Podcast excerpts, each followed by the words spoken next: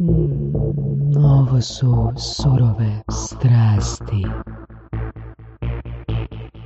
Negdje sam pročitao da, nismo ga predstavili nećemo još, negdje sam pročitao da si dosta onak praktičan, pragmatičan čovjek. Pa da, ono. pragmatičan, znaš, neki kažu ljen, drugi kažu pragmatičan, ono, volim uh, i isprobavati nove neke metode i stvari i, br- i kako bi rekao, uh, ne komplicirati pretjerano ako to nije potrebno i onda ja to kažem pragmatičan, neki kažu ono, Da, ali zanimljivo, recimo zanimljiv obrazac. Um, živio je tam uh, u Kušlanovoj, je li tako? uh, Kušlan- u blizu, Škrčevoj. da. To je znači odmah pored. Da, da, ja sam išao na faks tamo. Ovaj, A, zezat. Da, da, da. A onda a, je otišao na ekonomski faks, gdje mu je onak tipa 3-4 minute pješice. A u srednju sam išao u Kušlanu, tako da, Da, da. pet minuta pješice. Da, i onda je otišao u Irsku. A da, malo sam se sitio kvarta. Šanse, najbolji kvart na svijetu Maksimir. Znači ne idemo tamo, ono, ni da me vilama ganjaju. Da, ajde, Ne, ne. E, kak se ti zoveš? Nikola Stolnik. Ja sam, da, to je moje ime i prezime, tako je i dečki hvala na pozivu, čast mi je biti zadnji gost sezone. E, pozvao, e, to je u biti Ratko je mene kontaktirao, imam ti jednog super gosta, Ratko Martinović iz podcast inkubatora, imam ti jednog super gosta, ovoga, morate ga ugostiti u surovim strastima, bio je u O, podcast inkubatoru, Puno hvala Ratko. da, tako da, ovoga, pogledajte nakon uh, slušanja ove epizode i epizodu podcast inkubatora s Nikolom, da. Um, Znaš kaj je bilo super, mogu ti samo ovaj, Da. Gledao sam sad na Instagramu naš neki dan, prekjučer čini mi se, izve, dobro, ovo će sad tko zna kad izaći, ali prekjučer bilo od danas, izbacili su fotku kao neki lik, neka mrcina, ono medvjed je razvalio onu krušku njihovu i kao da, posta- da, da, da, postavio novi, novi rekord. Ovaj, a više na 20. mjestu moje ime. Ja rekao, pa UFC borci di ste. Ako ja mogu na mišu trenirati, bi 20.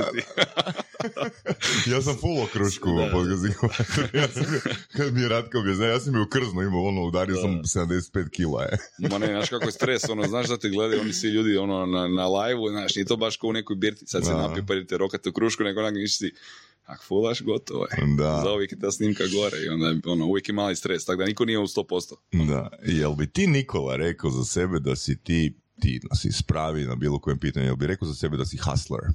Hustler? Pa Šta ja znam, ne baš. Na, Mm, Što Mislim, znaš kaj, imaš uh, neki tagline ili elevator pitch? uh, za sebe, Da, da. Uh, pa ne bih rekao da imam neki ele- elevator pitch, ali volim ti ovaj projekte, volim završavati projekte, volim nove vrijednosti, volim uh, nekako stvarat nove, nove stvari. I sad je li to hustler ili ne, znaš, meni hustler ima dosta negativnih konotacija, Mm. onda uopće ne znam šta, ko je hustler. Meni je hustler neki ono naš prodavač, šta ja znam, Herbalife-a, to mi je, to mi je hustler. A, ekipa koja su znači, ono, poduzetnici koji imaju nove ideje, koje, koji, su, koji vole život, koji žele drugima nekako oplemeniti isto tu njihovu nekakvu stvarnost. Ovaj, ne, ne znam koja je, koja je riječ za to stvarno. To mi je Mm. teško ovaj, opisati. Ali da, volim definitivno nove projekte, nove proizvode, isprobavati stvari, putovati, upoznavati ljude. a, neko- Sve što vole mladi. da, probati rješavati probleme u smislu da naš prepozna, prepoznat probleme i vidjeti bi li ja bio sposoban i naći rješenje tog problema. Ovaj, pogotovo, Na primjer? uh, pa recimo kada vrlo konkretno, ne znam, kako omogućiti uh, mladim poduzetnicima da ostvare svoje snove. To sad zvuči onako malo široko, Mhm. ali opet gledam sebe, ja sam za 23-24 godine sanjao da ću ja imat svoju neku firmu su nekakav projekt, znaš, tada sam guto one nekakve self-help knjige, ovaj, ne znam, NLP između ostalog, znaš, imao sam doma onako šta ja sam, ormar, ormar knjiga, da, metar knjiga, sve sam naručivo sa Amazona, pa ovaj, pa sam pričao sa puno ljudi koji su tada bili jako uspješni, znaš, pa sam se gledao kako se to postaje uspješno, šta ti trebaš sve- što ti trebaš napraviti, pa potrebna je žrtva, pa da, ok, ajde idem se žrtvovati, pa potrebno je puno raditi, ok, idem puno raditi, ovaj, treba puno učiti, treba se zaposliti u dobre firme, onda u stvari skužiš da nakon svega toga nema prokušanog recepta, naš, jer opet ljudi koji su jako uspješni ovaj, izvade ono što dobro zvuči. Mhm. Onda- Ovi Zapravo izbrišu iz svoje komunikacije. ono, da, ono, biraš što- šta ćeš komunicirati, znaš, i onda ako ti... Ne, ne, ne svjesno, nego nesvjesno jednostavno. Pa to je da, tako, ono, o, kako ko, ili svjesno ili Mm. nesvjesno. I onda kada uzmeš sve te ovaj, birane komunikacije, pokušaš od toga neko napraviti svoju priču i svoje temelje, um, u stvari ti se makne iz obzora nekako tvoje prilike. Mhm. Onda više ne, ne, ne živiš svoju priču, nego živiš, pokušaš neko emulirati tuđe, tuđe priče i, i tuđe, tuđe živote, što možda nije najsretnije rješenje, jer se u tome svemu dosta lako pogubiti. Ovaj, tako da, mm, ne znam. Dobro, jel bi rekao onda da je recimo korisno, uh, da te, tebi bilo korisno slušati te priče? Pa meni je svako bilo korisno, ja sam bio... Mislim, ali nije bilo actionable ili što? Na što misliš? Pa znaš šta, uh, u, u, ne- u nekom trenutku ti da malo previše zanosa. Uh, Mhm. mislim, ja to sve govorim jako subjektivno, ne znam kako Da, da, znaš. Mislim, svaki Uh, naš gost je ekstra subjektivan i priče se diametralno razlikuju i to je zapravo draž surovih strasti. Pa da, to mi je super, zato kažem, baš ono, puštam naš i, i vas i podcast inkubator se onako na, na drugi monitor kad kucam Excelice, piše mailove da slušam pametnije od sebe, ono što, što pričaju kako su im iskustva. Ali ovaj, da, nekad te, te priče, ono, taj hype, te, ne znam, velika obećanja, pa ne znam, nekakve, te, ti mitovi naš o velikoj žrtvi, pa velikom nekom rezultatu, uh, bez svijesti o tome, o postocima uspjeha koji su sad Upravo jako, to, jako, jako, niski tema, Odlična tema. jako niski, ovaj te zavede, znaš, Mhm. mene isto ko nekakvog sad, ne znam, klinca od 20 godina, zavedu ti te priče, misliš si, ok, sad ću ja grindati idućih 10 godina, radit ću 15 sati dnevno, koji si Amerikanci, ne znam, na Wall Streetu ili Silicon Valley i onda sigurno, ali sigurno tamo negdje dolazi monstruozan uspjeh. Mhm. Znači, monstruozan. Znači, to nije uspjeh da ti plaćaš svoje račune i sretan si sa sobom u svojoj koži, nego dolazi uspjeh koji ti omogućuje, ne znam, vilu tamo, auto vamo, brod tamo, Havaj, lijevo, desno. Ovaj, I onda kada si malo zaveden time u tim nekakvim mlađim godinama, ovaj, to se ne ostvaruje toliko brzo, a mi, Mhm. recimo, ja sam nekakva, recimo, donja granica milenijalca, ja sam 85 ovaj, to je sve odraslo nekoj tehnologiji brzog zadovoljstva, dopaminskih šuseva, naš serotonina i tako dalje. Stalno se očekuješ odmah. Mhm. Onda valjda treba proći par godina da malo sazriješ da vidiš da ništa ne može biti odmah, osim ako nemaš nekakvu onako nogi- Platformu nogicu. prije. Da, neko da te malo pogura Aha. ili nekakvu dobru financijsku platformu od nekog Mhm. drugog, jer niko se ne rodi sa novcem, može se rodiš u novcu, ili nekakvu drugu platformu da te neko prepozna pa te pogura.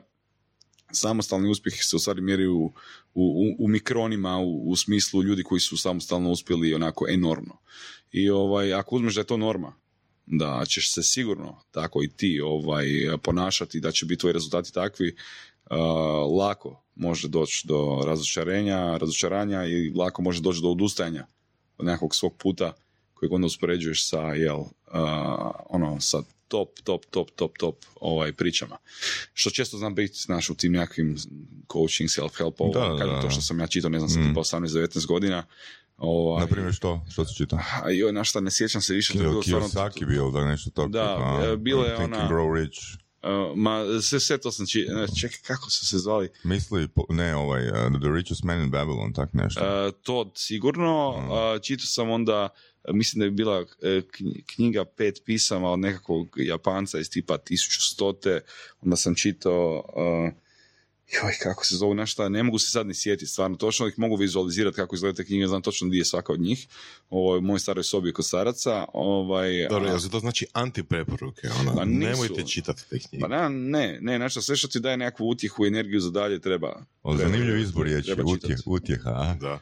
Je, Ok, šta je on- onda uloga sreće u svemu tome? Ono, kad si pričao, znači čitao si metre knjiga, uh, grindo si koliko si mislio da treba, uh, radio si 15 sati dnevno i sve to skupa. I što na kraju? A to je, šta, to, to je opet, um, kako bi rekao, karikirano. Niko ne može raditi 15 sati dnevno, znaš, ja to kažem onako kao više ovaj, po, poluhumorno i neko autoironično, jer uh, ako ti radiš svaki dan 12 sati dnevno, uh, to ima rok trajanja svoj. Ti možeš raditi 15 sati dnevno, ja sad ne znam, ja bi mogao toliko raditi kada su naši, recimo, eventi, naš, onda radim Mm. stvarno 15 sati dnevno, tjedan dana i nakon toga shutdown sistema, znači mentalno, fizički, zdravstveno, kako god, tebi treba jednostavno vrijeme rekuperacije. Onda one priče da neko, naš, ono, recimo, Gary V, meni užasno ide na živce. Dobro. Ge- ge- Gary Evo, napokon imamo gosta kojem Gary ide na živce. Jebeno, super, super. Da, thanks, jer uh, on ima odlične poruke mladima, upravo ta nekakva utjeha, kao, da, da. kao radi i osvojit ćeš svijet. Ali to nije radi osvojit će svijet, zato što stvarno ti je radi, puno radi i bit će ti stvarno dobro. Mislim, meni je izvrsno. Ja nemam nikakve vile, milione, ovo ono. Moj život je toliko dobar. Ja toliko uživam u svemu što sam si priskrbio i što sam priskrbio drugima oko sebe. Zato što kao prvo nemam egzistencijalni stres, kao drugo ovaj, ljudima oko mene je dobro, više manje. Znaš, I sad opet ako grabiš za nekakvim velikim, to opet treba vrijeme, treba godine da to uopće shvatiš. Znaš, ja sad vjerojatno nekome zvučim ono ko bedak, ono be, priča gluposti, a neko ko je to prošao može kaže pa da, evo, to je tako. Pa dobro, to je zapravo Tim Ferris lifestyle. Pa, da. Da, ok, Ono, Tim Ferris je, da, for, for our work week da. i te, te fore, ali opet, znaš, de- svi ti ekstremi su negdje na marginama. Slažem, da, svi ti slažem ekstremi su negdje na marginama eh, i oni baš pomažu marginalnim ljudima, kojih, znaš, ako kažemo, Mm. ako nekako gledamo Gaustovu distribuciju, Mhm. eh, 5% svima tamo, lijevo i desno, na onako nekakvim ono, ekstremima, da, oni će fakat uživati u tim eh, životima da rade 15-16 sati dnevno ili da, ili da radi 4 sata tjedno i to će nekako uspjeti ukomponirati u svoj lifestyle i svoj neku održivost ovaj života, ali većina nas, 98% nas, 99% nas će morati biti u nekakvim normama gdje ti radiš a recimo, znaš, ono, svi kao rade 8 sati dnevno, a realno rade efektivno 5 sati, i to je fakat super. Ovaj, e, I mogu si priučiti lijepe stvari, mogu lijepo jest, mogu izlaziti u restorane, mogu putovat. Ali kažem, to su opet neke ono naš mid lifestyle, kao ona Da. mid- middle class, kao, Da. kao izumire srednji stalež, ali u stvari ne izumire nego taj neki viši stalež od prije je sada srednji stalež. Mhm. I ok, znaš, to je fakat jako ugodan život. Kažem, ja sam jako sretan sa time što sam ovaj, postigao do sada, a što će biti, ko to zna. Ovaj, I da se vratim samo na ovo, da li je to naš preporuka protiv tih, kao, jel, ovaj, nekakvih možda samo pomoći i slično u trenucima kada ti to treba, apsolutno ne, jer ti kada si ovaj, u situaciji da ti treba tako nešto, ti se hvataš za bilo šta. I nema tu nekog razuma da ti sad neko može reći kao, radi po svom, radi kako si si ti to zamislio u svojoj glavi, u sve svoje iskustvo, ti uopće ne znaš što tvoje iskustvo dovoljno dobro, da li mjerodavno, da ili se trebaš mjeriti po tuđim vrijednostima. Ehm, tako da ja bih rekao... nekako opet zvuči, mislim što je ok. Ono, shoot for the stars and you'll hit the moon, ali u principu... Pa da, nešto dobro će se dogoditi sigurno. tipa. Da, nešto dobro će se sigurno dogoditi. Ovaj. Jer ti kada, kada ulažeš jako puno sebe, svog vremena, energije, znanja, novca i svega, nešto će se dogoditi. Znači, eh, ne postoji situacija, formula, ne znam, rješenje da sve bude nula ili da bude gore nego što je bilo. Uvijek će biti bolje. Sad, da li će biti bolje 5%, 20% ili milijardu posto, to pak niko ne zna. Znaš, mislim, postoje takve čudne situacije u životu, radiš sve po PS-u, obogatiš se i strepite infarkt i doviđenja. Mhm. To se recimo isto ovaj, je, kod tih zdravstvenih situacija to mi isto malo naš otrijeznilo, je bio došao do jednog trenutka gdje me ovaj stres me baš pregazio, pa se jako odrazilo na, na zdravlje i tu sam rekao, dobro, čekaj malo, za šta? Znaš, ono, za šta? Ovaj, tak da, ne znam, ja volim ljude koji rade, volim ljude koji nisu ljeni, koji stvaraju vrijednost, sada to mora biti ekstremno ili pogotovo da ko Gary V, ovaj, on, on zna koliko ima vrijednost, koliko ima ono, moć komunikacije prema drugima, pogotovo prema mladima, govoriti neke stvari u smislu, ono, postaćete svi milionaši ako, ako grizete, ako uh, žrtvujete sebe, druge, svoju energiju i novac, to se neće desiti. Mislim, Dobro, da, se, neće se svima mislim, desiti. ali opet- ali će im biti bolje. O, da, upravo to. Da. Upravo to. Biće im bolje. Samo kažem, ne, ne, ne znam, nekako ga ne mogu ga probaviti jer sam, kažem, to sve prošao pa mi možda onako malo gledam to sa dozom, ovaj, malo sam jaded, znaš, jer sam to sve prošao i nije ispalo onako kako je, e, Dobro, kako, se kako je govorilo rekao. u tim knjigama. Da, znaš, Ili, ili Gary Vee. Mislim, Da. jedan gost je nazvao Gary Vee-a, a, je li to gr- grind porn ili, ili tako nešto? Mhm. Jel? Jel je? Ne sjećam se. A to je, isto zna biti, znaš, kod, kod, kod, kod nas i vani, ovaj, pa se govori pred onom, mislim, ja dobijem ono mlade, kad to čujem pred auditorijem mladih ljudi, nabrijanih ljudi, 18-19 godina, kao, mi smo pokrenuli firmu, pet godina se nismo isplaćivali plaće i onda BMW i Mercedes i kuće, vile, ono je rekao, buraz, od čeg si ti živio pet godina? Mhm. kaj pričaš? Mislim, daj onda mi reci kak si plaćao račune, pokaži mi svoj bankovni račun. Ja želim vidjeti kak si ti živio tih pet godina kad si ti nisi plaćao i isplaćivao, jer ja u to ne vjerujem. Znači, ja- sebi sad sam isplaćujem plaću iz svoje firme, radio sam više od deset godina u tuđim firmama, radio sam u srednjoj školi na građevini, jer sam si htio kupiti mobitel i komp, ovaj, doslovno sam čistio govna i nosio cementne one ploče. Ovaj, I ti meni pričaš da ti pet godina sebi nisi isplaćivao plaću. Ok, ja sebi nisam isplaćivao plaću neko vrijeme, to je bila jako minimalna jer sam imao deset godina ušteđevine, čak sam ja mogu živjeti tebi ili neko pomogao, ili ne, znači niko ne živi od zraka. Mm. I onda, ali takve informacije mladi teško mogu filtrirati.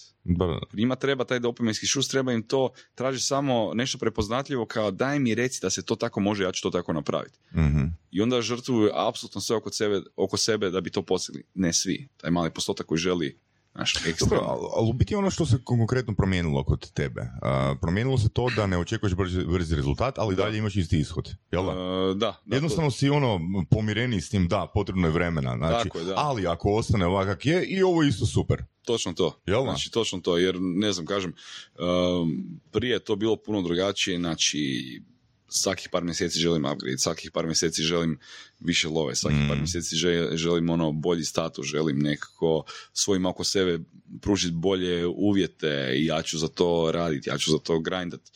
Ali, uh, ali to sve onako dolazi iz ega. To sve dolazi iz ega, jer e, ti vjeruješ da si bolji od onog što trenutno imaš. A ono što trenutno imaš je ono za što si radio, što si zaradio, što si privredio, što si dokazao da možeš i to je dovoljno dobro. U bilo kojem trenutku ono što imaš je tebi očito zbog okolnosti da dovoljno dobro. I da, Da. ne dođeš do te samo spoznaje u velikom si problemu zbog disproporcije Tako nekakve da. svijesti o sebi i realnosti. Mhm. I onda nastane taj nekakav gap koji vodi ljude u naš ono piće, u depresije, u razne izlaze e, kratkoročne Mm. e, koji narušavaju tvoju neku ravnotežu i ono, možeš ti iz tog izaći, naravno, većina ljudi iz tog izađe, ali a, raditi probleme, bez veze. Znači, onda takvi ko, ko, ko Gary V, imam osjećaj, naglašavaju, to jest pomažu stvaranju tih gapova ljudi Mm. uh, između svijesti o sebi i nekakvog realiteta gdje onda dosta ljudi ulazi u probleme. Mislim, mogu ti dati konkretan primjer Da, da, da, iz svoje nekakve branše, mislim branše, ponavljam da tako glupo zvuči, ovaj, ja sam u gamingu cijeli život, obožavam ga, znači obožavam gaming, sve što ima veze sa tehnologijom, ono, video igrama, ne znam, napretkom te tehnologije, eh, kompetitivnim dijelom, tim i sportom i svime time, ovaj, to obožavam. I onda je došao do fenomena tamo negdje recimo, dobro, kada je izašao YouTube 2007. pa se to nekako polako gradilo, pa su dolazili ra- razni PewDiePie i slični nekakvi YouTube celebrity i onda je izašao ovaj Justin TV na koji, koji ima jedan kanal samo za gaming, pa se taj gaming kanal iznjedrio u projekt koji se zvao Twitch TV, pa je taj Twitch TV kupio uh, Amazon za milijardu dolara uh, i onda su tu uh, nastali novi celebrity koji čak ne uzimaju vrijeme da budu zabavni, snime kontent, isproduciraju ga i stave na YouTube, što je tada se smatralo kao minimum effort. Znači, šta ti radiš doma, ne ideš na posao, nego snimaš glupe videe, igraš igrice, ono, kreveriš se u kameru i sad ti kao puno zarađuješ. To je bilo kao pod navodnicima minimum effort. Sad došao opet pod navodnicima, to uopće nije minimum effort, to je užasno puno posla. Uh, samo uh, live snimanje sebe da to ide direkt na, Mhm. na, na, na video, znači ti, streameri, ovaj, e, gdje praktički ti izgubiš ovaj dio produciranja tog videa, Da, nek sve što je live ide di- direkt gore. Da. Ovaj, I to onako nekom e, neznalcu ili možda mlađoj osobi izgleda iznimno lako i jednostavno, brz način zarade, zabavan način zarade, ovaj, gdje onda oni smatraju da će, ako sve drugo zapostave, školu, faks, ne znam, karijeru, e, oplemenjivanje sebe kroz nove informacije, znanje i tako dalje, ako se posvete samo ovome, da im je to shortcut u uspjeh. Problem je šta, kao i u svakom drugom poslu, znači u apsolutno u svakom polju, pola posto njih, ma manje od pola posto, jedan promil njih zarađuje enormne novce, enormne novce. I njih se najviše reklamira. Njih recimo 1 do 5% zarađuje dobro. Ispod toga, recimo do 10% ljudi preživljavaju, ok, žive, 90% sigurno zarađuje ništa do ono, sitniš, da moraju doslovno eh, jest one ramen nudlove na dnevnoj bazi godinama. Jer opet s te strane ne reklamira se da jedan ninja koji je trenutno možda najuspješniji streamer, ima ih još par ekstremno uspješnih, da on devet godina ima svoj kanal, zarađivo ništa, grindo, grindo, grindo, producirao vide, natjecao se, pokušava biti bolji od najboljeg, da bi on nakon devet godina potpisao sa Red Bullom i sad zarađivo, karikirat ću opet, ne znam točnu brojku, da bi zarađivo 2 milijuna dolara mjesečno. Mhm. Ok, ajde ti sad kreni potpiši ugovor sa sobom, znači ti narednih devet godina, bez obzira na bilo šta, bio ti dobre volje, loše volje, Mm. imao vremena, ne imao vremena, neko ti se razbolio, morao psa voditi na veterinu, ne znam, imao loš dan, katastrofa, svaki dan da će ti izbacivati kontent ili producirat ga, ili 8 sati sebe snimat, kako si uvijek veseo 8 sati dnevno i pričao sa chatom, jer svi oni imaju tipa tri ekrana. Na jednom ekranu je gameplay, na drugom je njihov studio i na trećem je chat. Ti možeš stalno 8 sati vršiti interakciju. Ja bi, znači, bacio bi taj kompjuter kroz prozor nakon tri dana. Ja obožavam gaming. Ja ne mogu igrat dulje ako mi je nešto super zabavno dulje od 2-3 sata u komadu, ne mogu, skidam sve, ono, moram, znači, se ići kretati, otići na trening, nešto napraviti sa sobom, znaš, i onda, uh, samo kažem, ta moderna usporedba možda tog nekakvog Gary Vee-a ili nekakvih poduzetnika klasičnih ovog onog i možda taj Twitch, gdje ove najpopularnije enormno reklamiraju, Mhm. oni jako puno zarađuju, ne pokazuju put kako su oni došli do tog enormnog da. uspjeha, Da, da. sve te moguće pitfallove, ne pokazuju ovih 99% ljudi koji odustanu jer ne mogu od toga živjeti Da. jer ne mogu, a sve drugo žrtvuju za to. Znači, na klinac koji to vidi kaže, e, ja ću biti novi ninja, ja ću biti novi doktor disrespect, ono, A, da ne kažem, a da nama ne kažem to- fučke školu, fučke Da. faks, starci, začepite, nemate pojma, samo mi kupite komp od 3 soma eura i Mhm. onda ćete vidjeti. Ja krećem za mjesec dana, auto, kuća, brod, ovo, ono, znaš. Imaš sad baku prase iz, uh, iz Beograda. Ja sam baš E, sam, čuli smo za nju sad na konferenciji. Za njega. Njega, njega. njega, njega, da, da. Ovaj, bio sam ti, ovaj, vratio sam se, znači, jučer navečer iz Beograda, ovaj, tamo sad pripremamo teren za, za novi projekt. I ovaj, tamo je izašao video kako je kupio novog ono Porsche onog uh, Makana, Macana, uopće ne znam kako se to čita. Ovaj, on ima 22 godine, ekstremno uspješan, ali on je jedan znaš, koji je to napravio. Svi drugi uh, izmišljaju svađe između sebe, pa to stavljaju kao drame, za klikove, za viewove, za ovo, za ono, a u stvari nemaju prebijene pare. Znaš, i onda klinci, kažem, opet masa klinaca to gleda, kaže, fučka školu, ja ću biti youtuber, ja ću biti streamer, ja ću biti ovo, ja ću biti ono, a u stvari ako ti nemaš volje ni energije, niti zaučiš za najobičniji ispit, di ćeš ti naći energiju u sebi i motivaciju da godinama grindaš da bi došao do nečeg što Ne, stvari to je vrijedi. Bravo, odlično, da. Da, Ali zapravo, ono, htio sam dati komentar onih devet godina a, gdje proces nije prezentiran kako je došlo do toga, do tih dva milijuna eura ili dolara mjesečno, Mhm. se zapravo sumira u rečenicu vjeruj u sebe i budi uporan. Vjeruj u sebe budi uporan, da. Ali opet, znaš šta, ako radiš loše stvari i... Ne, a to je opet dosjekli mač, jer ti naravno ako si nekako samo ne, ne, ja sam, to, ja sam to kritički rekao. Da, da, da. A je, je, je, da, to. Ali opet kažem, to može biti super ako ti imaš stvarno dobru stvar i kvalitetne neko razumne, uzemljene ljude oko sebe koji vjeruju u to što radiš i znaju da to dobro radiš, su prošli procese nekakvog kritičkog razmišljanja i uh, imaju povijest raznih iskustava i oni procjenjuju da to je stvarno dobro, vide da si loše, kao ajde vjeruj u sebe, ja vjerujem u tebe, nastavi to raditi, to je fakat dobra stvar. A opet imaš ljude koji rade krive stvari konstantno i čitaju to, vjeruju u sebe, moram vjerovati u sebe, idem nastaviti dalje po tom lošem postupku bez obzira na, bilo šta. I to je ono auto distract mode na 100%. Mm. Znaš, Da, baš smo uh, neki dan imali gosta, uh, Voras koji je, mislim da prvi gost koji je bez vizije konkretno, gdje želi biti uh, uspio doći do poprilično uh, velikog, odnosno ishoda koji je nadmašio njegova očekivanja. Mhm. Jer ponekad ono ljudi kad si postavljaju viziju, zapravo se stavljaju u određeni okvir. Da? to je istina. Da. Kako je bilo to s tobom? Ti si zapravo nakon faksa uh, krenuo raditi u korporaciji i brzo se Da. ohladio, htio izaći van. Ma da, mislim, šta znam, ja sam prvo išao raditi ovaj u Deloitte, što je revizorska kuća Mhm. i to je bilo ono kao top shit, ako se... Mamina, onako, mamina ovoga želja. Da, kao, ovaj, e, to su nekako, šta ja znam, bio sam pod utjecajem dosta roditelja i okoline, što je u jednu ruku dobro, u drugu ruku možda i nije najsretnije, ali nemaš pojma šta ja znam, ja sam naš upisao taj faks jer mi je blizu, jer nisam znao šta bi, Mhm. ja sam, htio sam upisati fair, ali nisam vjerovao da sam bio dovoljno dobar da bi pisao fair, Mm. ali sam htio upisati fair.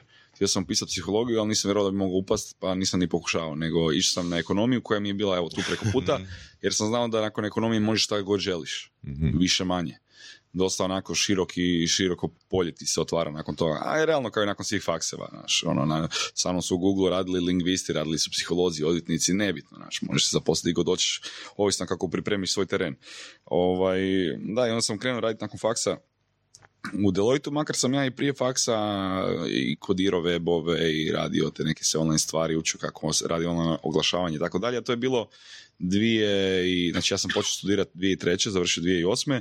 i kroz taj period studija sam i prije još u srednjoj školi, ono 99. 2000. sam radio webove, znači Mhm. onda je to meni nekako bilo prirodno i uvijek sam htio nešto sa tehnologijom i tehnikom raditi, ali nisam znao kak, jer ovaj, Uh, ja sam odrasao zeleni i tam nisi baš imao škole za programiranje, znaš, nisi još tad imao e, internet i škole na internet, nisi imao Udemy, nisi imao ovaj, e, sve te online kurseve i YouTube. To je u principu istina za bilo koju, za bilo koje područje. Ja mislim, nije pitanje sad tvog mjesta stano- stanovanja utjecalo na to. Pa da, ono, nije, nije nužno utjecalo na to naš, ali recimo, godine bile. da, htio, sam- htio sam jed- jednu stvar, nisam nužno znao kak doći do toga, kak se to uči, kak se to, ovaj, uspjevao sam neko malo prčkao sam po tome, kao, nisam šta uspio naći i otišao sam na ekonomiju jer mi je to bilo neko najjednostavnije. Nakon toga na ekonomije je bio najlogičniji potez ili banka ili nekakva revizorska firma, neke financije, računovodstvo i tako dalje. Onda sam probao, odmah sam gađao najviše, to je ono shoot for the moon i kao di god sletiš. Onda sam išao, ovaj, rekao revizija, ono big four, Koliko si izdržao? Uh, jednu sezonu, devet mjeseci. Znači, ali to je fakat teški grind. To je, to je teški, teški grind. Kogod to nije prošao, ovaj, ne zna, ne zna o čem se tu radi, a kogod je Evo, prošao, sam, sam se krene smijat. Ovaj, ma mislim reći da nije, nije to problem, to je onako jako simpatično, naš, jer je ovaj, uh, postoji taj jedan komraderi između ljudi koji su to prošli i onda znaš, sam se krenete smijati, super vam je, onako prisjećate se tih epizoda. Pa recimo, mislim konkretno, uh, u 11. i 12. mjesecu period inventura, gdje velike kompanije i korporacije moraju dopustiti revizorima da potvrde da inventuru koju su oni radili interno, da stvarno je takva, da je legitimna, da nije se negdje zagubilo par tisuća litara benzina, da se negdje nije zagubilo naš, neka oprema, pa kao ne knjiže, pa kao otpišu, pa kao prodaju na crno, nešto, znaš, mo- to se se mora provjeravati. I onda koga šalju na inventure, naravno klince koji su tek došli jer se njima to ne da raditi, mislim nije da im se ne da raditi, nek postoji hirarhija. Znaš, Mhm, mhm. Neće direktor ići tamo mjeriti ono, broja čavle u nekom skladište. Ovaj, doslovno. Išao sam u Osijek brojat bike. Znači, to nikako, znaš, završio si faks i tam na koljenima u zmazanom skladištu brojiš bike i pišeš si u notes, znaš. I onda ti je bilo, recimo, nama ti je klijent bio ovaj, Zagrebački holding mm, i onda ti je bilo ovaj, Zetje, kako je ono u holdingu. Ovaj, Brojiš tramvaje. brojiš fucking tramvaj. Znači, bila, bila ti je situacija, znači, ali za vrijeme tih inventura je fakat grozno. Mislim, meni je bilo grozno jer eh, posao koji ti je dosadan, koji ti nije baš interesantan, moraš raditi 12 sati dnevno. Prvi dan kad smo došli na posao, morali smo doći u 8 ujutro, jer tad kreću treninzi. E, Mislim da treninzi traju, sad se ne mogu točno sjetiti, mislim da prvi tjedan. To traje doslovno od 8 ujutro do 8 na večer. Mi kako smo tamo došli tipa pola 8 ujutro, posjednute u sobu, vas tipa 10 novih kadeta za ovaj za revizora A2, to, tako se zove ta razina. Ovaj, kako si sjeo, ti se iz tog stolca nisi ustao do 8 na večer. Znači, predavači se samo izmjenjuju, valjda je, oni su svi u svojim timovima naš koji rade actually pravi posao i onda ga pretpostavljam, uzmu na sat ili dva, on nama nešto svoje ispreda i ide dalje na svoj posao. A mi ko miševi onako sjedimo, gledamo se, znači nije nam jasno kaj se događa, tek smo došli, bombardirano nas informacijama, onak pišeš u notes šta god možeš uspjet, dolete hrpa pizza u jedan popodne, to usišeš, oni izađu van. Ko do- psiholško maltretiranje. do, doslovno večer. I ovaj, e, ja, mislim, možda je to, kažem, možda je to fakat super. Bootcamp. Pa da, fakat super. Ne, nekim ljudima, meni je to bilo užasno stresno. Nisam, znaš, on dođe sa faksa odjednom, pras, ono, da proletiš kroz taj izlog u neku realnost. I, ovaj, I to tako bude i na večer mi ti završimo sa svime. Ja onako, znaš, ne znam šta se desilo, kao, mrak je, znaš, ono, ti si ušao unutra danije, sad je odjednom mrak. Ovaj, ja zovem najboljeg frenda, kažem, e, ovaj, znaš, ja ne znam kaj se desilo, ali ovaj, ne, ne, kao nemoj me krivo shvatit, ali ja možda sutra dam otkaz. Na, to je bila 2008. Ti nisi mogao dobiti posao tada. Ti tad nisi mogao dobiti posao. I ako si ti, na primjer, ako dobiš otkaz, ok, to se dešava, svi živi su tada dobivali otkaze, ali ako si dao otkaz, ti je bio najveći idiot na svijetu. I ja si mislim, samo moram naći neko opravdanje, ako dam otkaz, kaj će ljudi misliti o meni, znaš, ono, ali ovo mi je bilo onako šok, na šok, i dobro, ok, prođe dan, prođe dva, krenete se zezat, sve to postane nekako normalno, ovaj, jer to je jedino što znaš, s čim možeš usporediti. Slušaš Gary Vee-a, ono, od Pa da. 8 na večer do 2 u noći. Da, i ovaj, i to sve nekako, nekako bude dosta dobro, dobro izdrživo, jer se kao sad skompati dobri se si naš, i onda dođe taj period 11. 12. mjeseca kad su inventure. I tada se radi, fakat se puno radi, radi se, dođeš u 8 ujutro i ne izlažeš, bio ti je, bile su dve kolegice koje su, ja ne znam iz kog razloga, radile 27 sati u komadu. Jer to je kao badge of honor. Koliko je to vijaka Znaš, bilo. Badge of honor. One je kao, Kao, kao htjeli su to. pa da, kao naš, ono, možeš reći, kao radio si naš toliko puno. Meni je to neshvatljivo. Kako, zašto, zbog čega, za koga, znaš, ja ne bi nikog tražio da radi 27 sati u komadu. Ovaj, I uglavnom, eh, da, dođe taj period inventura i sad rasporede nas timovi ko, koje klijenta gdje provjerava ovaj, šta mora raditi, dobiš nekoliko naših inventura. I nijedna nije ugodna, nijedna. Moja frendica se morala tipa dići u četiri ujutro da bi stigla na bus, da bi stigla, ne znam, u Požegu ili tak, ne, ne mogu se točno koji grad, da bi stigla na vlak do neke random lokacije gdje oni imaju silos da bi ona mogla brati žito. Znaš, ono, I onda se vraćati isto tri ujutro, kaže da ono, bilo je strah, ne znam, di je, gledaju neki čudni ljudi ono na ulici, znaš, a ona onak s koferčićem, ono, klinka 22 godine, hoda okolo, znaš, nema ni pepper spray ni ništa i dolazi do ureda, piše izvještaj i onak na pol oka jedva gleda i onda ide doma spavati. A mene su ti poslali između ostalog, ovo je bilo super, ili bilo u Zagrebu. Ovaj, e, poslali su mi da idem brojati tramvaje, zeta. Znaš, i bila ideja je, imaš Ako dva... neko izgubi tramvaj, Kako se broj tramvaj? ono? E, imaš, e, na primjer, dva, dva Sjetno. skladišta, Dobro. remiza i Dubrava Mm. i morate poslati obojicu na remizu i na Dubravu u dva, u dva ili tri sata. e, ja mislim da sam tamo trebao doći u tri ujutro kad je njima pauza. Između tri i pet navodno svi tramvaj stoje Mm. i onda se popravljaju ili kaj god treba i onda opet krenu u, opticaj. Ili neki rezervni tramvaj idu okolo, tak nekaj. Ne znam, uglavnom većina tramvaja stoji. I onda imaš vrijeme za izbrojati, ti tamo, ti tamo, naš, znate di su svi tramvaji da se neki ne bi negdje pogubio, valjda, šta ja znam. I uglavnom, taj, točno se sjećam, znači, ali ja to nisam trebao ići raditi, nego petak, završava smjena, ja nakon devet na večer stavljam zadnji registrator u ormar, onako šk, zatvaram ormar, dolazi kolegica pored mene, stavlja svoj registrator, šk, u ormar, dolazi ovaj, ne znam, menadžerica, kaj god je bila, kaže ovoj kolegici, XY, znaš, evo, ovaj, danas smo dobili obavijest, treba ići na okretište u Dubravu u tri ujutro a, na inventuru.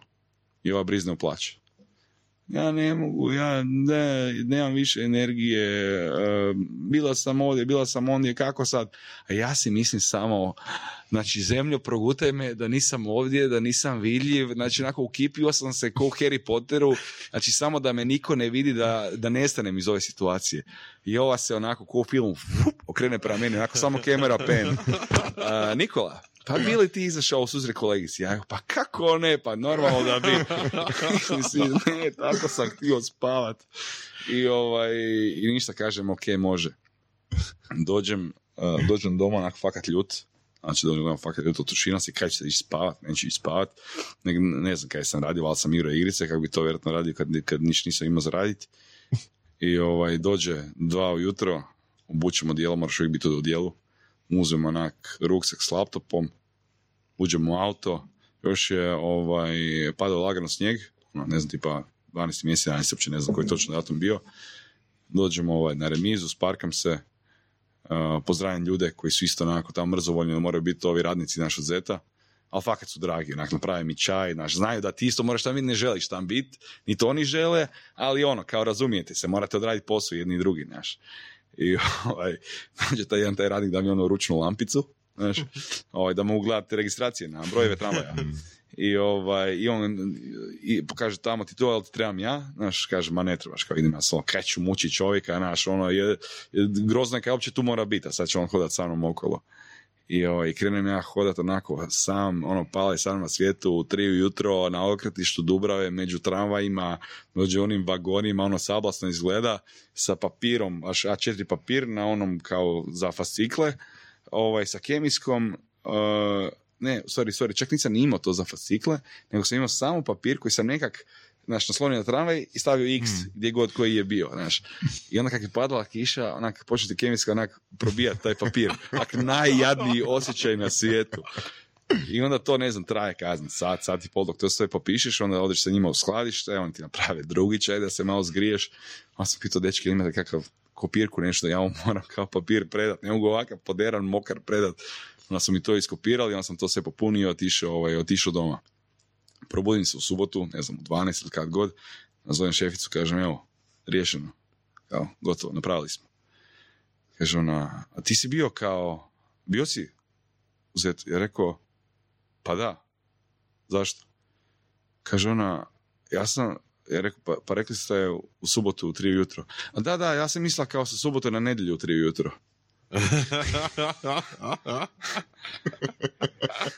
Ni, nisam išao. ne, to što sam napravio, to sam predao i nisam, nisam išao. Ni, ni psihički nisam mogao. A drugo ti je bilo recimo... A zato su ti one čajeve davali. ne, znaš, baš je ono, znaš, ja sam vidio, oni su se malo iznenadili kad su me vidjeli, nisam znao da je to, što ja nisam tamo trebao biti. A, ovaj, Surprise inspection. Da, do, ali dobar social engineering, ono, kažeš došao sam u inventuru, ko onaj lik s znači, gdje smo gdje prolazi. Da, pa da. Tak se ovaj Ako predstavio. imaš fascikl, možeš proći di hoćeš. Da, bila, a- ista situacija ti bila ono krajem te godine, znači doslovno nova godina, ovaj, znači sa 31. na prvi, e, i kažu mi dva dana prije da moram ići u Urinj pored rijeke, e, mjerit karnistre nafte e, Ok. za, za Inu. One Mislio sam- ogromne koje se vide s autoputa, znači one bijeli kao, kao silosi izgledaju. Sam da ćeš reći ideš mjeriti vatromet. da, da, ne. I, ovaj, I tamo moraš biti prvog prvog u 7 ujutro. U, pored rijeke, onak. Ja, rekao, kak? Kao, pa mo- moram slaviti novu godinu. Kao, ne, ne, tad se to mjeri. Rekao, super. Odlično, još jedna avantura. I, ovaj, I organiziram cijelu svoju ekipu, znači nas 15, da uzmemo kuću za novu godinu ne negdje u planinama, nego u Mošeničkoj dragi. E, kao blizu je. Ja, to nekak srediti.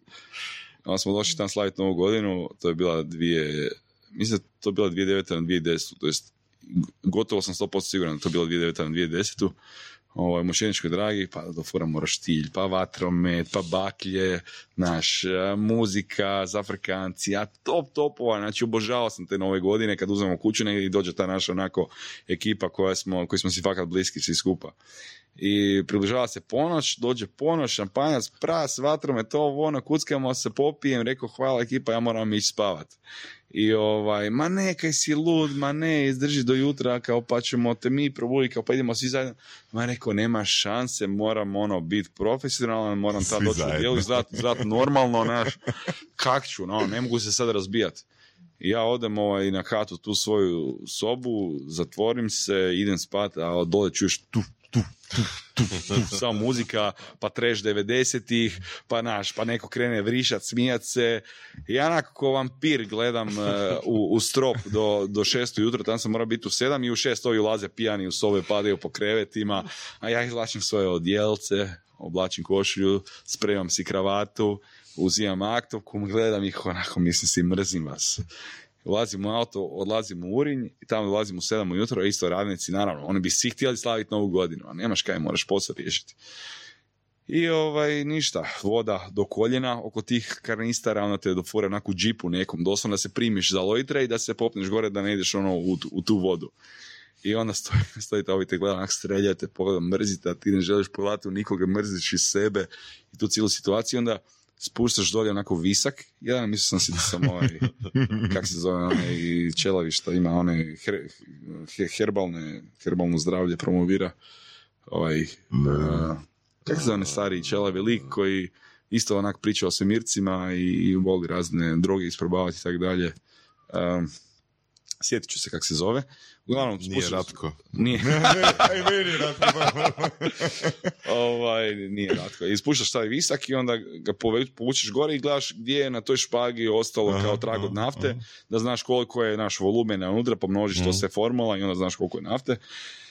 Ništa napraviš, vratiš se, vratiš se doma, svi još uvijek spavaju, ti onako tužan legneš u krevet na pol sata, oni se svi dignu i idete dalje, znaš. I to je, to je takav posao i meni to nije baš bilo onako san. Ok, jel bilo ljudi koji su stvarno uživali u tom poslu? Pa ne mogu reći da je bilo. Nije. Ne mogu, u ovoj mojoj grupi nije. Ovaj, iskreno, iz, to, iz te moje grupe ja mislim da je ostalo nula ljudi u, to, u, u firmi. Ovaj, ali mislim, svi jako dobro žive, svi su se nekak snašli, znaš, svi su ovaj... I to isto, ljudi misle da moraju čekati da im sine nekakva ideja ili nekakva Mhm. motivacija za nešto. Kreni raditi. Čim si ti u situaciji koja ti nije dobra, u kojoj ne, živaš, ne uživaš, ali u kojoj moraš biti, tako ti se brzo iskristalizira što bi ti stvarno htio. Imaš primjer toga? Da, svoj primjer. Da, znači, da, da, da. ja sam bio u tome, samo sam mašto o startupu di moram ili mogu raditi koliko god treba, koliko god treba, samo da ne moram ispunjavati Excelice sa tuđim fakturama i to nositi ovaj nekome za kog me stvarno onako, eto, realno nije briga. Znaš. Onda sam tu već za vrijeme, to jest prije ovaj ulaska u Deloitte sam dobio tu neku ideju za, za startupić i to sam onda za vrijeme Deloitte počeo na tome raditi jer sam svoju plaću isplaćivao onako uzo bi lovu, uzo bi kad mi treba za benzin i samo bi davao drugo jednoj agenciji koja mi je radila, izrađivala web. A taj web se zvao Video HR i to je bio kao nekakav Reddit, to jest tadašnji dig uh, za, za regiju. I ovaj, ideja mi je bila ništa, klasično upload, download, komentari, linkovi sa lijepim thumbnailom i top liste dnevne, tjedne, mjesečne. E, Svih linkova što se tiče regije. I to je bilo ok, to je onak lagano zarađivalo, tu sam si ovaj, pokrio nekakve troškove, to je bilo fora, ali to sam realizirao čim sam izašao iz Deloitte. Rekao je, znači, ja ovo si više nikad ne smijem dopustiti jer ću izgoriti, znači treba mi nešto. I onda sam, znači, to sam u rekordnom roku izbacio van i radio na tome, prodavao malo oglasni prostor, bio sam ono kartice za sve, kaj god treba. Treba, ne znam, postaviti baner, napraviti vizual, neke sitno iskodirati, kaj god sam ja znao, toliko malo koliko sam znao iskodirati, sve može. Ali taj e, portal mi je bio ulaznica u kolektivu, što je meni bio tada san. Znači, Ozbiljno? da, to mi je tada bio san. A jesi mogao uh, živjeti od uh, tog portala od prodaje oglasnih Uh, pa znaš šta, tad sam mogao jer sam živio sa starcima, nisam imao visoke troškove života, jednak prodao bi neki oglas, znaš, za par sto kuna, neki za par tisuća kuna. Da, da, okej. fajn, znaš, odrito nakon faksa, s par tisuća kuna ja sam živio kao kralj, meni ne treba, Da. znaš, više, ovaj, Pa- ja e, sam vrlo, uh, jedna frenica, dobro, sad ovo se može shvatiti na svakakvi način, ali jedna frenica me nazvala, ovaj, ti si, kaže, ti si fiziološka potreba. A ti si samo da je spavat, igrat, Da. jest, znači to je to. Je to. Ono, teret, daj- teretanu, uh, pored teretane komp sa dobrim Wi-Fi-em, da ima neke klope u frižideru i da može spavat. I ja rekao, pa da, pa to je san. Kaj ću ja na Havajima, tam se ne bi snašao. Mogu doći po slikat se za Instagram da svi drugi umru od ljubomore, ali ono, realno ovaj mali moj nekakav man cave mi je sve kaj mi treba. I meni to tad bilo super. Znaš, A kolektiva, zašto ono ti je bila san pa, kolektiva? pa zato što je to, mislim, to sad vjerojatno sluša dosta onak mlađe ekipe koji ne zna što je kolektiva, to je bio sajt za grupnu kupovinu, uh, tada je nastao grupon koji je onako razvalio, u ne znam, dve godine su došli do ne znam koliko stotina miliona dolara vrijednosti i dobro, taj hype je onda prošao, naravno, Mm. to nije bilo toliko održivo i onda ovaj, Jeffrey Treichel, Amerikanac koji je ženio Hrvaticu koji voli Hrvatsku je vidio taj model u Čikagu i odlučio je to pokrenuti za regiju sa Martinom Usmijani, ovaj, to je Tomić, eh, koja mu je bila partnerica na lokalnom tržištu.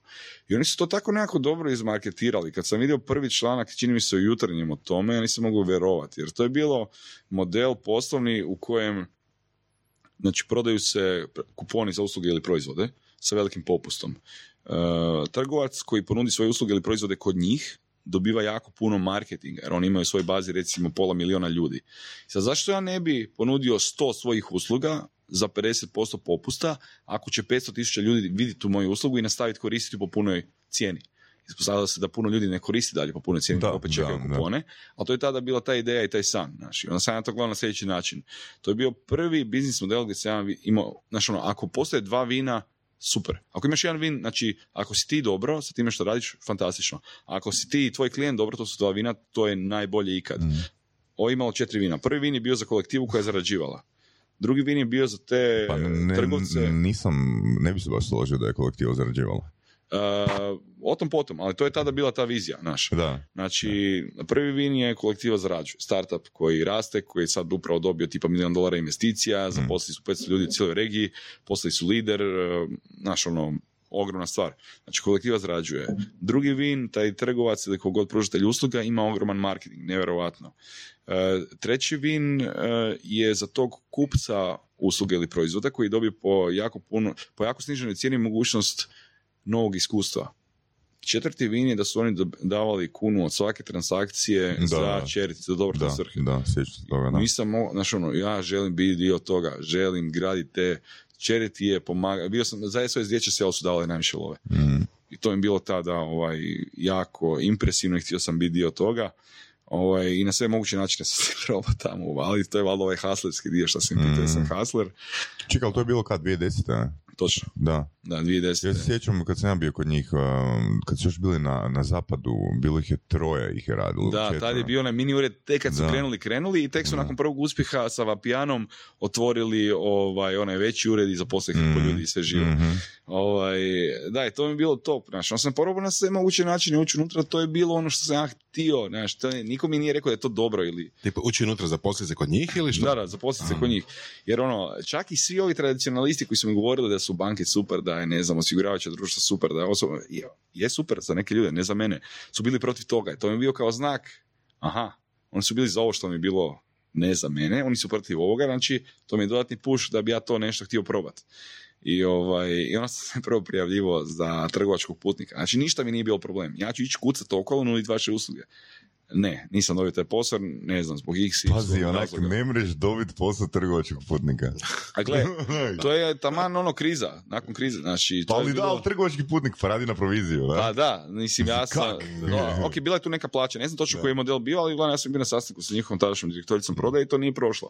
Ovaj, e, nakon toga sam se prijavio za pomoćnika u administraciji, to je nešto tipa recepcija, slash sređuješ papire, ideš okolo nositi ovaj poštu i tako dalje, A, ni to nisam uspio dobiti. I onda sam se iz treći, treći puta, čak sam čini se bio malo pijan, došao sa izlaska, tak nešto, vidio oglas za posao, rekao, majde, koga, znaš šta, idem se i tu prijaviti, posam uh, mail, nisam dobio nikakav odgovor, i onda sam iz protesta napisao mail njihovom direktoru, rekao, pa slušajte, jako neozbiljno ne odgovoriti na kao prijavu za posao, ja bih vas molio kada se u buduće tako ne ponašate prema kandidatima koji su stvarno željni raditi kod vas i ono davati svoje vrijeme i usluge i sve ostalo ovaj, što vama treba. Znači, I to sam poslije zaboravio na to. Dođe meni mail kao "Hoćeš sutra na kavu. Rekao, molim. Znači ono šok, živi šok. To mi je bio isto šok kad su me primili na prvi Weekend Media Festival da dođem kao pod navodnicima novinar tog svog portala Video HR. Mislim, znam šta, vidi, šta, koliko mi novaca treba, kako to izgleda, šta moram sad raditi za tu ulaznicu, znaš, totalno bizarno. Ali ovaj, da, on sam došao na kavu, ovaj, pa su mi ponudili poziciju, kao vidjeli su napokon, direktor je pogledao naš CV, vidio taj portal, vidio je, kaže da se nasmio na nekakve Nicolas Cage mimove, tada još mim nije bio ni izraz, ovaj, rekao kao to mi bilo jako fora, kao ti to sve znaš raditi, ja pa da, di si to naučio? Kao si bio na feru negdje, rekao, pa ne, to sam, ja mi je bilo, ono, on se zajebavat, kaže, bilo mi to onak zabavno. Ovaj, znaš kao radi community management i performance marketing, znaš kao kupovati oglase na Facebook i tako dalje. Pa naravno da znam, kao nemam pojma, ali nema veze, naučit ću. I ovaj, a znam sam neke osnove, jer sam potrošio tipa svojih 100 kuna za kupnju oglasa, znam kako izgleda interfejs, znaš. A sad ovdje imaš neke tisuće eure, eure budžeta, znaš, onako nenormalne nekakve novce za mene tada, znaš. I ništa, dobio sam taj posao, ovaj, ispregovarao sam si uvjete točno kako mi je odgovaralo i prvih mjesec dana sam skrivao ekran, išao na how to i gledao kako ljudi to rade, znaš, i zapisivao si. I, i odjednom mi je to sve postalo jako dobro jer iskreno volim brojke, analitiku, statistiku, Excelice, ne znam zašto, sve mi to jako zabavno i volio sam i matematiku i fiziku kad sam bio u osnovnoj i srednjoj školi, ovaj, tako da mi nije bilo problem sa time baviti, u stvari mi je bilo fora. Pa gle, kad to usporediš sa svojim prošlim iskustvima, razumijem. Pa te. da, znači ovo mi je bilo znači, top. Ljudi dolaze u kratkim hlačama na posao, rekao pa to su moji ljudi, kao tu sam ja doma. I to mi je bio ono jedan od naj, najdražih poslova ikad, obožavao sam to i bila jako velika fora gdje je tadašnji direktor marketinga, on je vodio Google Ads, ja sam vodio Facebook Ads i Facebook Ads tada je bio puno, puno lošiji od Googlea. Jako je teško bilo napraviti neku značajniju prodaju u odnosu na kanal prodaje koji je bio Google Ads. I ovaj, ali sam ga nekad dostizao. Nekad, znači, ono, u rijetkim mjesecima sam bio ili al pari ili trunkicu iznad njega. Mm. I ta kompetitivnost mi je bila top. To mi je bilo ono, super. Sa, ja bi doma večerima bio na laptopima i samo gledao kako je šta, kak, gdje, je koji CTR, CPC, kako to izgleda, znaš, što, se, šta je sutra u prodaji, kako mogu napraviti bolju kreativu, kao što ću sa Shutterstocka, koji vizual uzeti, šta ću naglasiti. To mi je bilo ono, super, super. Ovaj, tako da sam ono, jako sam volio taj, taj, taj dio ovaj, sa, sa kolektivom i tu mi je stvari dalo znak da je ok biti dio tog svijeta startupa, poduzetništva, nesigurnosti, ono, možda danas imaš financiranje 2 miliona eura, sutra nemaš ono kunu na računu, moraš zatvoriti firmu i to mi je fora, znaš, to mi je fora. Samo što niko o tome ne priča, o tim naš ups and downs i onda dok to ne iskuziš, nemaš pojma u šta ulaziš. Taj, ono, ta- Da. taj, taj početak mi je bio full, full Čekaj, zabava. kad si onda počeo slat uh, ono, d- molbe za, i CV za Google? Uh, pa nakon, nakon dve godine kolektive, Pa recimo. dobro, pa dve godine u kolektivi je Solidno. CCA, da, ono, da. To, to mi je bilo onda fora, jer naša meni su ti onda headhuntali iz BBDO-a da budem project management, project manager u, u jednom timu koji je radio webove i appove, o čem isto nisam imao pojma, ja sam rekao da nemam pojma o tome, ja sam rekao, "Nema, nije bitno, naučit ćeš, znaš, moraš samo menadžirati budžete i nekakve vremenske periode tih projekata i satnice ljudi i kao snaćiš se u tome. Ali to mi nije bilo iskreno toliko baš zabavno, tako da sam ovaj, u međuvremenu se cijelo vrijeme prijavljivo i na Google i na Facebook, tri puta za svaku firmu. To mi izgleda nekakav magičan broj, tri puta kolektivu, tri puta Google, tri puta Facebook. Ovaj, gdje su me za Facebook pozvali gore na razgovor, to je bio nekav senior account management pozicija, ja sam tada imao onak 25 godina, kakav senior, o čem mi pričamo, znaš, ono, nemam iskustva u prodaji, nemam iskustva u ničem živo, osim u performance marketingu koji mi i sada i dalje najdraži, nekako sam najkonkretniji u tome. Ovaj, uh, pozvali su me gore, nisam dobio tu poziciju, ostali smo ja i neki lik, neki stari indijac i on je naravno dobio jer frajer razvaljuje. Ovo, ja sam se vratio, Po, ali- po godinama, po godinama. E, po godinama da, ali iskustvo naš, ono. I frajer je ono, baš je bio puno bolji. I onda sam se vratio isto iz treće, kao iz fore sam se prijavio ovaj treći put ovaj, za Google, dobio sam nazad kao mail, kao može intervju. Rekao, kako ne bi moglo, ko sam ja da biram. Ovaj, I onda smo imali taj proces, to je trajalo nekakve tri mjeseca, ono je bilo, do, dosta je bilo naporno ovaj, dobiti dobit priliku za to i ništa, onda sam dobio posao. Bilo je smiješno, znaš, kad sam ovaj, se prijavio za to, pa točno se sjećam, išli smo onaj, uh, onu farmu obitelji iz Sala i u Mhm, Sestama mhm. ili Bjelovar, gdje je to već ono, gdje sve kao lampicama za Božić. Mhm. Da, da. Pa kao neš smo kao ko šta kaj radi, naš, neš, ja rekao pa ja se prijavio za posao Google. I ekipa umrla od smijeha. Znači umrli od smijeha. Ha, ha, ha, ha, da, da, šala, ti ćeš, la, la, la. Ovaj, I to im još uvijek nisam oprostio. I to oni dobro znaju. Šalim se. E, Ovaj, imenuj ih dok smo u eteru. ne mogu biti toliko okretan. Ovaj, Ako su oni bili, što bi tebe mogao Da. spriječiti? I dva tjedna nakon toga sam dobio ovaj ponud za posao. Znaš, i onda je bio ono ogroman hype, kao kak se to dešava, znaš. Isto si dosta neiskusan u svemu, polako gradiš u svoje to, mi- to, mi, to mi je sad palo na pamet jedno iskustvo. Imam jednog frenda, Vora zna o kom se radi, ona iz Varaždina, koji je ušao u mensu. Da? I onda sam ja smislio priču kako biti u mensu, u mensi svake godine uzmu nekog debila unutra da im bude, da bude. Counterweight, svim onim pa... pa možeš se meni tako uzeti iz Afrikancije, znaš, ono, kao, ajmo se malo sprdat s njim, pa kao, da, da vidi kako to izgleda, ovaj, da. Ali, da, i to, to mi je bilo baš top iskustvo, to mi je najbolje iskustvo možda u životu što se Na koju poziciju? Šta se Uh, account strategist. To, to znači da si uh, da, da radiš sve uglavnom za klijente iz ove naše regije, znači ba, praktički bivša juga, ovaj, od Slovenije dođe do Makedonije, imaš um, ljude, fizičke osobe, agencije, prepredavači, to su uglavnom ili agencije ili nekakvi telekomi koji drugima ovaj, a, prodaju AdWords usluge, a ja sam bio taj koji im je pomagao setupat kampanje, ne znam, neko optimizirati te kampanje. Već sam ja to jako puno znao o tom performance marketingu iz ovog svega drugog iskustva. Tako da sam se tu super snašao. To je low level pozicija, da se razumijemo, nije to ti ne odlučiš o ničem, samo pomažeš drugima kako trošiš pare bolje i upselaš te neke druge usluge.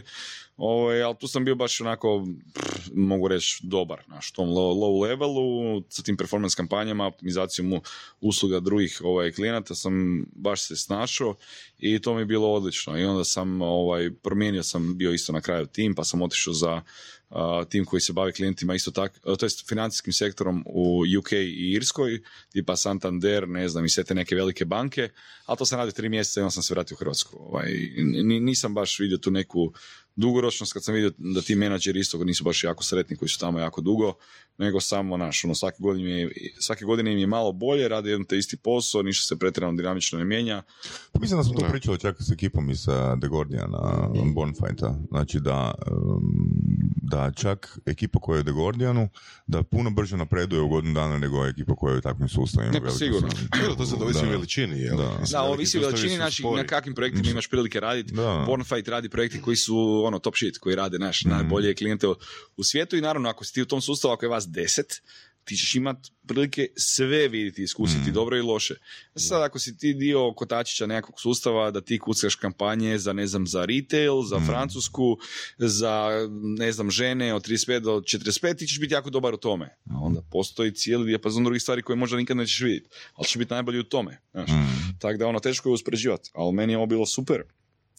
Ovaj, ali sam vidio, znaš, onda mogu bi ja sad tu biti, šta znam, pet godina, deset godina, opet je onako, ako si ti ok, ti nećeš izgubiti posao. Ajde, bar ne radiš na novu godinu. Ne? Da, mam, super, znaš kako se brinu o tebi, ono, to, zlatni kavez, zubar, liječnik, fizijatar, psiholog, bazen, teretana, e, putovanja, izgledi, team buildingsi, e, klopa vrhunska, znači i sve ti naprave samo da, samo, tebi je samo da dobro radiš i da puno ne kukaš, ali nakon tri mjeseca na sve se navikneš i onda ljudi krenu kukati i to tako smiješno izgleda izvana.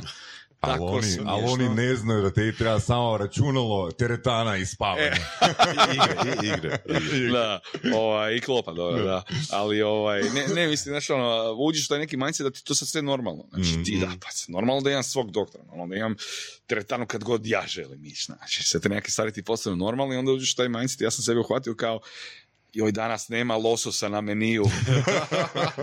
Kako ću biti nervozan popodne. Znaš, ono, i onda izađeš iz tog sustava i mislim, koji si ti kreten, ono, znaš, o kakvim ti stvarima razmišljaš i ona, što ti čini problem u životu. Ovaj, tako da je to opet jedan, naš, ono, mindset gdje ti sam sebe moraš stalno, ono, keep in check, ili da te neko drugi, ono, drži nekako grounded, da kuži da su to ekstremno dobri benefiti koje nema nitko. Znači, nitko.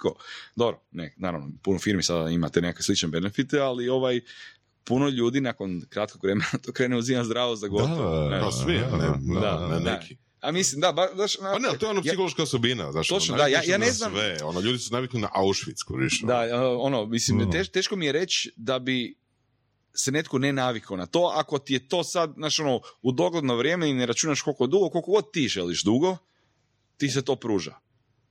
Buraz, malo se čovjek razbahati mentalno u sebi, stalno si moraš ponavljati, to nije stvarnost, to nije realno, to nije dugoročno, znaš, ono, ajde se smiri malo, znaš, se da budi si zahvalan. smrtan. Da, budi zahvalan na tome, budi, ono, sjeti se da si smrtan, znaš, ono, i pogotovo na tim low level pozicijama. Da, da, da, baš to. A baš onda to. ako si neki, šta ja znam, mislim, ne mogu ni pojmiti kako je to kada si recimo direktor u Google, kada ti je apsolutno sve omogućeno, privatni letovi, ovo, ono, razgovaraš se sa predsjednicima, ministrima, znaš, to je pak opet si neki ono, šta ja znam, ko, ko- neki plemić, realno, Mhm. znaš, i onda ne, ne znam kako ostati grounded u tim situacijama, vjerojatno teže, znaš.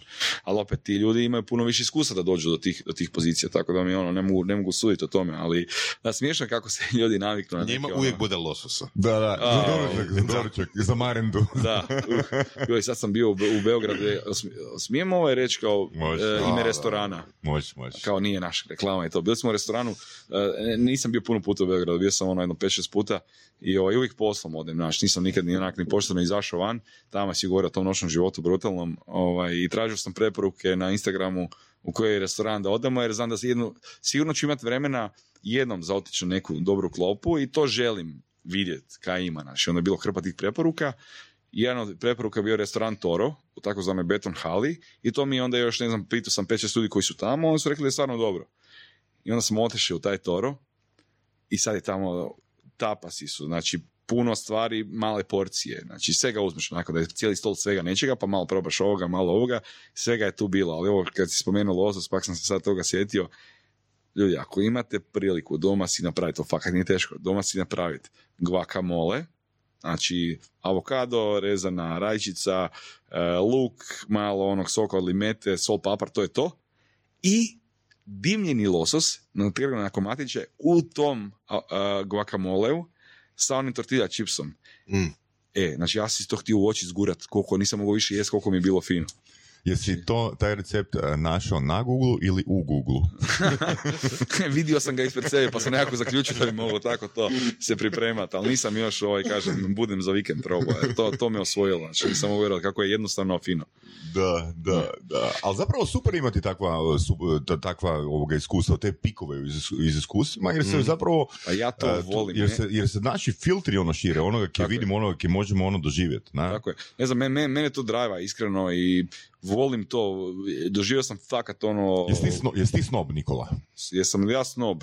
Da. Pa u nekim, trenu- u nekim elementima definitivno da. Jer recimo uh, za gaming želim samo top shit. Ono, za sebe osobno. Znači, ja ću uvijek, mislim, ljudi oko mene misle da nisam normalan. Znaš, uh, ja bi rađe potrošio 1000 eura na novu grafičku karticu, recimo GTX je, e, e, 2080, e, da mi ima te nove rendere, shadere, ovo onda ja vidim kako to izgleda i da doma kad dođem, tih pola sata ili sat, da imam vrhunsko, vrhunsko gaming iskustvo kada želim biti u tome, nego otići negdje na neki super put iza tih istih tisuću eura ili možda dvije, ne znam. Mm. Ovaj, ne znam, takav sam, ne mogu se ja sad ljudima opravdavat, ko hoće na put nek ide, mene ostavite na miru, ja o tome svom uživam, znaš. U tome sam snob, recimo. Ovaj, a sad o nekim drugim stvarima, šta ja znam, nemam pojma, volim je McDonald's, to je super. McDonald's i grafička kartica. Da, da. Ovaj, tako, da, mislim, sigurno, u nekim stvarima, da. Dobro, i zašto po, popizditi ono, otići iz Google? Pa ne, pa ne ono, popizdi, nego ja sam ono, isto kada, kad sam išao gore, to je bi, se bilo dosta naglo, brzo dobiješ tu informaciju, brzo moraš reagirati, odlučiti se Mhm. Uh, i dosta sam onako ovnovski nastrojen u životu i rekao idem probati, idem to napraviti, idem, a failalo, failalo, boli me briga, upravo zbog tih iskustava. Mhm. Želim doživjeti to iskustvo i to sam čitao nedavno, to jest gospođa majka mi je baš ono, ja sam, nekako smo se šalili pa sam opet rekao, kao, slušaj, ja sam pragmatik, mene drugo ne zanima, jednostavno sam takav u srži, u svojoj krvi, u kostima, ja ne mogu iz toga pobjeći. I onda je ona čitala šta je to pragmatik. Znaš, kao znaš otprilike, ali čita da baš definiciju. Kaže, doslovno to, uh, čovjek koji želi iskusiti sve. I dobro i loše, i ovako i onako i sve, znaš.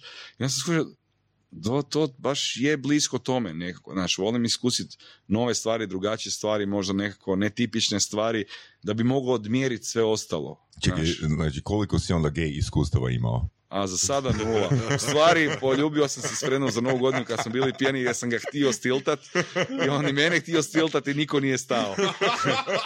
ja sam se onako odsmoklo i ja sam se onako malo Game po... of chicken. Da, da, game of, gay, gay chicken, da, i ona je bilo kao, a nećemo ovo baš ponavljati. Da, Ovaj, da, ali ovaj, da, ali se baš volim onako ta, ta- ta neka iskustva proživljavati i, i dobra i loša i ne znam, neko kad prođe loše, cijeni što loše i baš to onda svaku nekako osobu, situaciju, priliku možeš dobro, do, dosta dobro gejđat, onako izmjeriti u odnosu na sve dobro i loše što si prošao. Mhm, mhm. Što je ekstremnije to dobro i loše što si Mhm. prošao, e, što si rekao, širiti dijapazon shvaćanja i možeš valjda, ne znam, bolje procijeniti. I ovaj, to me nekako drajva. I kada sam išao gore, rekao, už, uz, užasno veliki strah i nekakvu nervozu, anksioznost, sam rekao da, i onda sam potpisao taj ugovor i poslao ga. Ovaj, i rekao sam, neću biti gore dulje od dvije, tri godine. To su nekako, zapamtio sam da drugi ljudi kojima, koje nekako volim i divim se i pametni su od mene, su negdje bili ili nešto radili dvije, tri godine. To je neka magična brojka, ja ne Mhm. znam. I, ovaj, I onda sam e, rekao sam sebi isto dvije, tri godine ću biti gore, neću biti dulje, želim to iskusiti, želim vidjeti, upoznat ljude, ne znam kako će biti, ne znam, hoće biti užasno stresno, hoće biti opet jedno revizorsko iskustvo, hoće biti opet jedno startup iskustvo, ali svako može preživjeti nešto tri godine. Znaš. Kako god da jesi da si na pustom otoku, nekak ćeš se snaći. Ovaj, I opet ćeš se vratiti u civilizaciju, rebootati i opet ćeš biti normalan. Ovaj, e, tako da sam to nekako sam sa sobom... Po, Znači odmah na početku si se stvorio isto, da, ne, ne, da, da, ne da. više od toliko.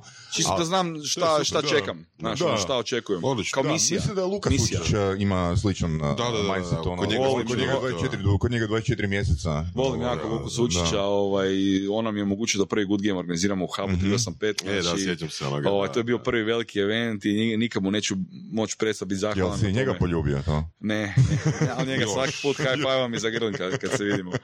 Ovaj, e, da, i onda sam si rekao, na te dve, tri godine su mi bile taman time frame da moj mozak to može procesirati, da me ne pojede anksioznost i nekakvi strahovi i onda sam... Dobro, to je super, onda imaš rok. Znači, ti Pa da. što god bilo danas loše, što god stresno bilo danas, od dvije godine više, jel? Da, Da, znaš da će proći da. kako god, koliko god teško da, Da, bilo. onak eliminira ishitrene odluke, na? Pa to, Potencijalno, da. A ishitrene odluke su grozne, pogotovo u tim kritičnim situacijama visokog stresa, visokog straha, anksioznosti, tipa opet sa druge strane nekakvog hajpa, nabrijanosti, Mm. da, da, sve može, sve ćemo, i onda se zezneš jer si nešto preobećao ili pre, prenapravio. Mm. A rec, ne znam, to će drugi ili potvrditi ili ne potvrditi, volim se držati dogovora. I onda isto sam sa sobom se volim držati tih dogovora, ja sam to nekako ispoštovao, te dve i pol godine čini mi se da sam točno bio. Jer tamo nakon dve i pol godine mi je došla, po, došao mi je poziv od tog istog vlasnika kolektive tadašnjeg. Bili ja sa njime radio na novom projektu, ovaj, jedan novi startup, eh, da im treba neko da im vodi marketing, neko ko zna Mm. performance marketing, neko ko zna raditi sa biznisima, a ja sam tada prodavao dve godine već taj Google AdWords eh, biznisima, korporacijama Nice, i tako dalje. nice. I onda sam dobio to Da. iskustvo, rekao pa ne znam, mogu probat, znaš, njima se svidlo kako to ja radim, ovaj, uh, ali užasno teško mi je bilo dati otkaz, znači užasno teško. Pa to sam te htio pitati, ono. Znači, To mi je bilo kad, mo- kad se, znači, znaš da ideš na mjesto gdje nema više lososa i da nema ono, Znaš šta, ono, Vraćaš se. fučkaj ti taj losos, fuč, se. fuč, fučkaj ti tu teretanu Vraćaš i se sve. u, na, u kodonosor, u ti, ti ljudi su predivni. Ti, ti ljudi gore koji su dve i pol godine s tobom uh, u istom problemu. Niko nije tam doma. Svi su došli nekam raditi. Ono, ko naši gastrobajteri Da. 60-ih, Mm. 70-ih u Njemačku gdje je moj deda išao ono uh, gore sa svojim rukama Mhm. nešto prodavat nekakve pizdarije pa si kupit mali auto pa prodavat malo veći pizdarije pa onda prodavat neke proizvode pa kupit malo veći auto pa nauči taj njemački pa se okruži sa Da, nekim super ljudima. usporedba. Da, ovaj, jer mislim to je baš moj dede radio, on mi je ogroman uzor u, u, ži- u životu, znači ono, otišao je, sjeo na vlak, otišao i slao baki novce da ona može uzdržavati djecu, moju mamu, znači, i, i, ovaj, i njenu brata i sestru. I ovaj, da, i tak sam otišao gore, znači onda ste svi u istom toj nekakvoj situaciji gdje baš vam nije jasno kaj se dešava, svi ste onako laganom strahu, svi morate naći nekakav stan, nekakve, znati kako rješavati administraciju te nove države Irske, iako je tamo puno uređenije nego kod nas, ali opet ne znaš. Ne?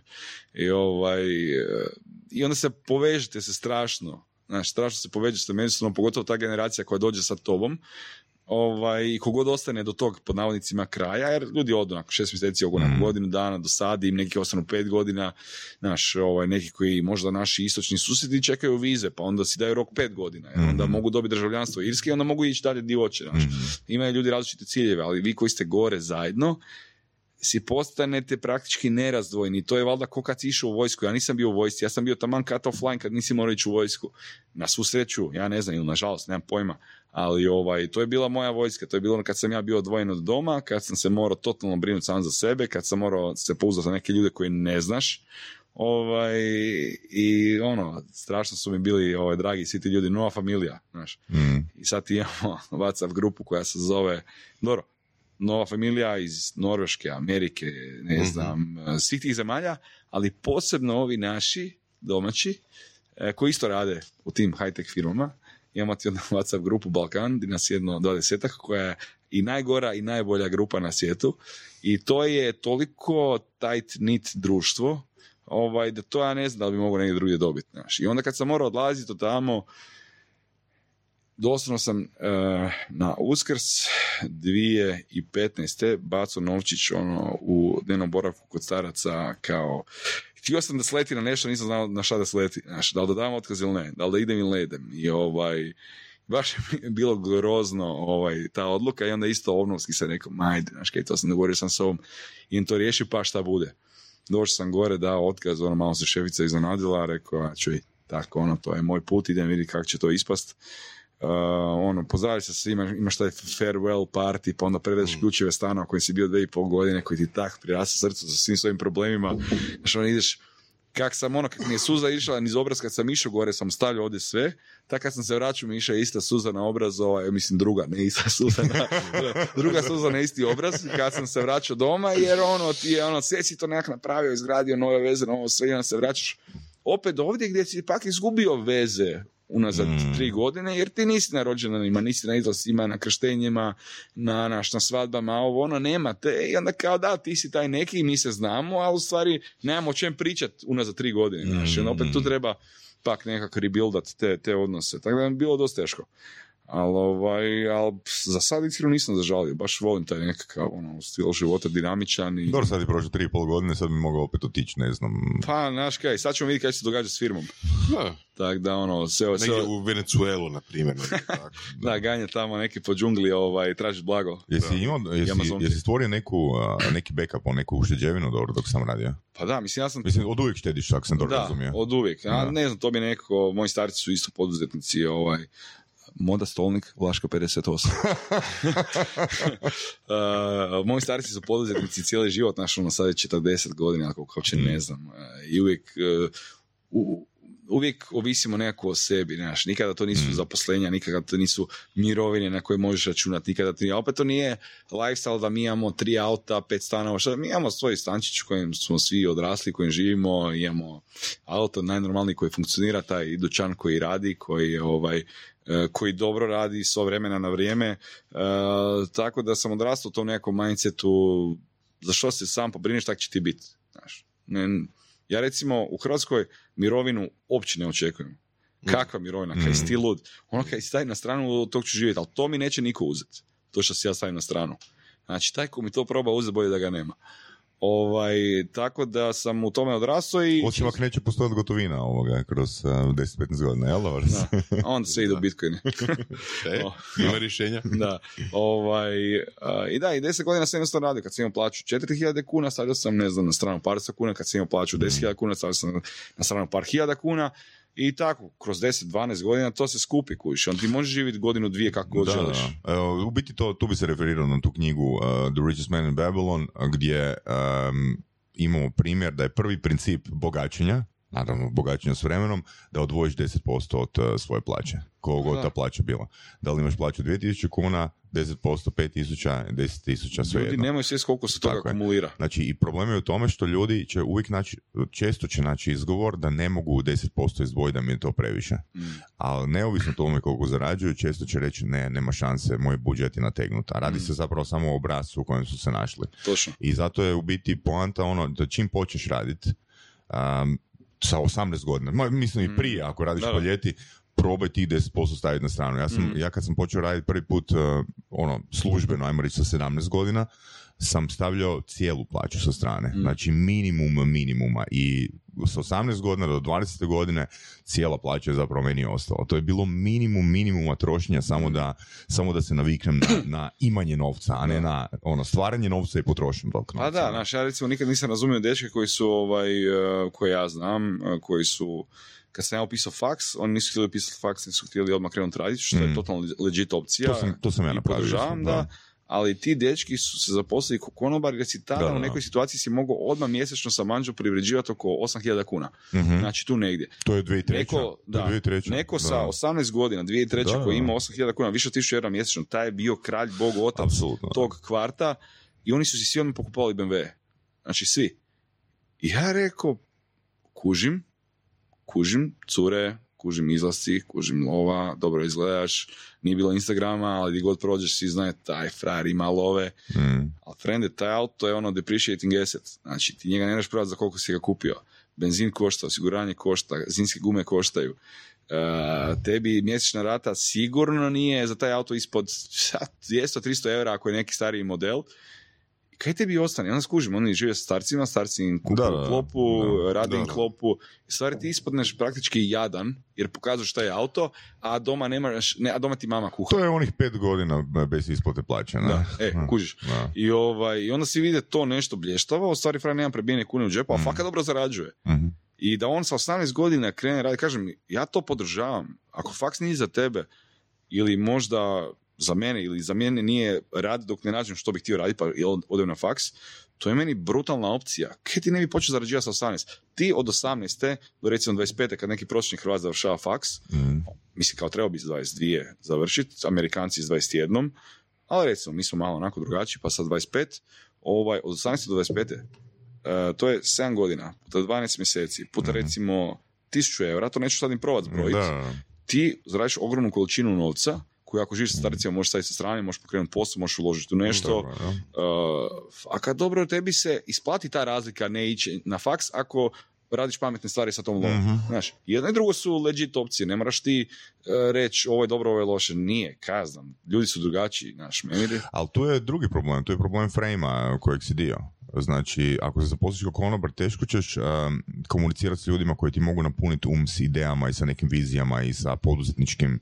Pa, ne kažem da je moguće. nemoguće da se Da. ne događa, ali opet, velim, frame, Da. je- frame je takav. Je, je, da, la- lako moguće, ali opet Na možda- faks opet ti daje drugi, ono, na faksu nemaš novca, Da. ali ti daje drugačiji frame. Je, je, Da. ti si tamo ono mali, Da, ništa, nemaš da. kune, ono, skrepaš da... Ali ljudi ono imaju drive. Da, ljudi su nabrijani, žele učiti, žele vidjeti što ima više od toga svega nečega, Da. Ali opet ti možda kao konobar popizdiš, kažeš imam hrpu tu love, ne želim više raditi kao konobar, onda ću pisat faks, onda ću raditi pored faksa, Da, da. imam dobru lovu, nemam taj egzistencijalni stres, bolje ću učiti, imat ću bolje ocjene, na kraju ću diplomirat možda s 29, imat ću bolje rezultate nego neko koji je diplomirao s 25 i sad kreće. 32 diplomirao. Pa moj, jedan, jedan, jedan moj kolega, a sorry, ali jedan moj kolega, ja kad sam došao, znači u sam 27, 27, jedan moj kolega koji se tek zaposlio došao iz Izraela, zato koji mora prvo vojsku završiti dvogodišnju, ovaj, da bi išta mogli, onda faks i tak dalje. On je tam došao, to mu je bio prvi posao, imao je e, 31 isto ili 32 godine. Slušaj, nakon dvije godine on je postao team lead, ja sam, nisam postao team lead, ja sam nakon dvije godine bio i dalje za svojim telefonima, mailovima, excelicama, možda nisam znao kako to napraviti, da budem puno bolje od drugih da me promoviraju na takvu poziciju. Mhm.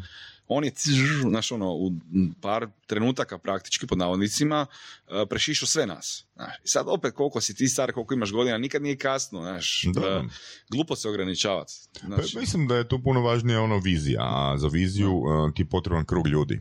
Da. Ono, to- to, bi rekao ono, um, choose, choose, choose odnosno- your environment. Odnosno, ok, vizija je više manje, jer vizija ono može ograničavati, ali broj opcija, Da, ja da, da, broj, prije. tako je, tako je. Mislim, da. samo se izložiti ono, jer velim, ako si ti, mislim, ja sam radio ono svakakve poslove prije faksa, uh, bio sam i u uh, Vindi, uh, u skladištu i na 988 informacijama ono par godina i tak dalje. Ali ti zapravo kad se zatvoriš u taj bubble, cijelo vrijeme slušaš jedne te iste priče. Te, te, te- ti jedinu inspiraciju možeš vaditi s uh, filmova i knjiga. Mm. Jer nitko te ne razumije u tom okviru. da, to Što više ideš im na živce. Ako, ako e, čitaš ili ako imaš neke Ali znaš svoje... ti nekad ideš na više živ? Zato vrijednosti, što oni krenu, krenu propitkivati sebe. To je ogroman problem. Pa mislim da im je to totalno nebitno bilo, ono, sa svoje perspektive. Ono, Mm. bi- to, su, to, to je recimo tip, ne, tip ljudi, po, glupo reći pod navodnicima, ljudi kojima je bitno ono, u životu imat e, stan i Mhm. u životu imat svakih 4-5 godina bolji auto. Ono, van tog okvira Da, ono, nisam čuo komunikaciju koja bi on bila, e, želim biti poduzetnik, e, želim nešto napraviti, e, želim, ne znam, napisati knjigu, e, želim uh, pisati pjesme, ono, kaj god pa, znači, nema ta, toga. Sve što odstupa od takvog okvira je zapravo napad na, na, na sustav koji Pa to ne zanima. Da. Točno to, njihov sustav vrijednosti koji Da. ne smiješ dirati, jer Da. onda postaneš neprijatelj broj jedan. Da, i kak je tebi bilo ono, baš kad smo krenuli tu temu, kad se vratiš ono iz Irske u svoj neki uh, stari environment, u svoju okolinu, uh, ono, unosiš neku novu priču, jel to mm, ono, ima pozitivan respons ili... Pa znaš šta, ja se krećem nekako, imam tu sreću da se cijeli život krećem u društvu ljudi koji su nekako otvoreni, Mhm. overthinking, ne nužno, znaš, ne, nemam ja, opet ljudi mi, tu, tu treba sad veliki disclaimer. Ljudi misle kad pričaš o takvim ljudima da su to sve nekakvi milinaši, ultra bogati ljudi, mislim bogati pod navodnicima kao imućni, znaš. Ne, to je normalna ekipa koja ide na tekme, koja Mhm. radi svoj posao, želi nešto stvoriti, nešto graditi, ali su svi pozitivni, ne zamaraju se e, našim možda klasičnim razmišljanjem, tradicionalnim jako razmišljanjem, nego traže nove stvari, nove momente, pričaju o idejama, pričaju o nekakvim e, projektima, ne zamaraju se toliko na što je bilo, nego što može biti. I onda kada si u takvoj ekipi ljudi, s nekima si bolji, s nekima si manje dobar, ali ste si i dalje ste si ovaj, dobri, e, lako je, znaš, nije, lako se ti utopiš, došao ti iz Google, Amazona, imao svoj, recimo, jedan moj jako dobar prijatelj je, e, znaš šta, ovako, ispričat ću dva životna puta, vrlo kratko, da ti ne oduzimam vrijeme, jedan, opet da dočaram ljudima kako to izgleda, jedan moj prijatelj je u Americi završio jednu od top škola, znači Wharton University, eh, top MBA unazad tipa dve, tri godine, znači najbolji na svijetu. On dolazi iz dosta imućnog backgrounda. Kad ga upoznaš, nikad ne bi rekao da ima išta više ili manje od bilo koga sa kim on razgovara. Um, on je taj imućni background odlučio ostaviti iza, znači po strani. I to ne po strani kao on sad može raditi što hoće pa onda ima setback. Ne, nego on doslovno rekao ja to ne želim, ja od tog odlazim, ja ću stvoriti svoje. On je otišao u Ameriku, pokušao je nakon tog faksa ući u dva, tri startupa. On je znači primio plaću, on je imao za... Hrvat? Hrvat. Da, ok. On je imao za svoje životne potrebe. I da se razumijemo, plaće u Americi zbog troška života nikada nisu dovoljno visoke. Ti u San Francisku sa 150 tisuća dolara bruto godišnje živiš sa tri cimera, živiš sa troje cimera u stanu. Znači, ljudi Mm. opet moraju dobiti nekakvu uh, Odnose, ne? da, odnose, vrijednosti, Da. primanja, troškova i tako dalje. E, On je radio prvo u firmi jedno koja je preprodavala neka očna pomagala kao malo više high tech, kao startup, pa jedan drugi analitički startup, pa tu nije uspio. Znaš, i sad čovjek koji je se odrekao ovoga, otišao tamo, završio dobru školu, nije uspio, nije uspio, pod navodnicima. On je dobro živio cijelo to vrijeme, normalno, ali ti to možeš oka- okarakterizirati kao nije uspio. I onda, znaš, ljudi koji su zlobnici krenu tu možda kao znao sam, evo, glup je, znao sam, evo, trebamo lova da bi. Govorili smo mu. Da, govorili smo mu i tako dalje i tako dalje. Ali taj čovjek ima takav drive. Znači, uh, pokušavam se sjetiti nekoga, evo, sjetio sam se još jedne osobe, ali jako, jako malo ljudi ima takav drive. On želi stvoriti sebe i želi, želi stvoriti svoju okolinu. Isto bi ga smatrao pragmatikom, voli, znaš, vidjeti, iskusiti, probat. Ovaj, treći pokušaj je bila jedna druga analitička firma e, gdje je došao na poziciju, kog sam ja shvatio, salesa, on je to preprodavao drugim firmama. Pa je bio upgradean za menadžera, pa je bio upgradean za direktora tog sektora salesa. Kroz recimo tri godine. Ja ovo sve karikiram, jer uopće ne želim dovesti u pitanje da se taj čovjek identificira, jer on treba svoj mir. A pogotovo jer ništa on ne dobija od publiciteta, znači pogotovo zbog ove zadnje informacije. Znači, fail, fail, puno truda, puno rada, žrtva, život s cimerima, onak, dosta to sve ograničeno, skromno i tak dalje. Treća firma, hop, hop, hop, tri godine radiš ko konj, tri godine. On je moje godište, by the way, znači on sa svojih 32 godine živi sa troje cimera, kad ljudi očekuju imaš kuću, auto, troje djece i tako dalje i tako dalje. Prije par tjedana, sad ovo ovaj, ovisi, to jest kada se ovo sluša i kada je to stvarno izašlo, ali recimo prije par tjedana je izašla vijest da se njegova firma prodala jednoj drugoj velikoj firmi za 2 milijarde dolara, on ima postotak u tome. Nice. To je recimo jedna priča o ogromne žrtve i velikog uspjeha. Mm. Pak s druge strane postoje velike žrtve i nula uspjeha. Ali opet, da, upravo to, dobro, dobro da si to zaključio na taj način, ali opet čak i da nije došlo do toga, Mm. ono, imaš iskustvo grindanja od tih XY godina. Moram pa on će preživjeti di god, Da, on će živjeti super di god. Ali znaš šta je najbitnije, on će uvijek biti sretan. Mm, Jer njegova okolina kakva god da je će mu biti dovoljno dobra da on bude sretan sam sa sobom. Mm, Bilo da se on nalazi u, ono, u marble, u mramornoj vili ili da se nalazi u svom stanu sa svoje tri cimera koji su ono isto super, super likovi, on će biti sretan i vamo i tamo i da ga postaviš na vrh planine i da ga staviš da radi u skladištu, on će to zgrajnat, napraviti i ići dalje. mm, Znači, neće se uspoređivati s drugima, samo će raditi na svojoj priči. mm, A to je toliko teško. Toliko se teško ne uspoređivati s drugima. E, znači, mm. to je meni bio užasno onako uteg oko noge, to drito nakon faksa, znaš. Ti potpisuješ neke tamo, ono, pod navodnicima pizdarije i ne spavaš, umoran si, pod stresom i tako dalje. A vidiš, frajer dobio službeni auto, lagano putuje, naš, ono, po nekakvim fancy ručkovima i to mu je posao i prima plaću, ne znam, 15.000 kuna. Isuse, šta bi dao da sam na tvoje mjesto? Sve bi dao. A opet da si na njegovom mjestu, ja to ne bi kao prvo radio toliko dobro, kao drugo, vjerojatno ne bi ni uživao u tome realno. Ne, mene zanimaju druge stvari, ali, znaš, ono, ego te ponese, pa... Priča je dobra. Da, priča je dobra. Pa ne, ba, to, to je ono, onaj početak priče s koje smo krenuli. Nama je a, prezentirano da uspjeh jednako novac. Da. Ono, to, tak smo isprogramirani kroz medije. Tako je, a to je i- toliko to, to krivo, nije je. istina, to da, nije... ali naši opet ljudi koji ovo slušaju, ne možeš, koji je svjestan toga, apsolutno Mm. svjestan toga Mm. i sretan je u toj samosvijesti uh, i to jednostavno živi, tu Mm. istinu. Ko toga nije svjestan, ne možeš mu to pokazati dok to ne iskusi. Mhm. Možemo mi pričati o tome ići 12 sati. Kogod to ne iskusi da sreća ili uspjeh nije jednako novac i da je to skroz ok, zato što to ne znači da ti nemaš egzistencijalne potrebe riješene, ko to nije iskusio ne, ne može to doživjeti, možemo mi pričati koliko hoćemo, naša ekipa će i dalje ići, daj love još, daj love još, daj love još. Ovaj, a što je i ok dok ne dođu do nekog thresholda, da su njihove potrebe zadovoljene. Moje potrebe su zadovoljene, ja sam sretan. Sve kad dođe ekstra od toga, fajn, uzet ću tri kompa doma, da mi ekipa može doći, da možemo gameat, znaš, ono. to, to mi je, to mi je super. Jebeno, jebeno. Da. I onda si pokrenuo svoj startup, jel?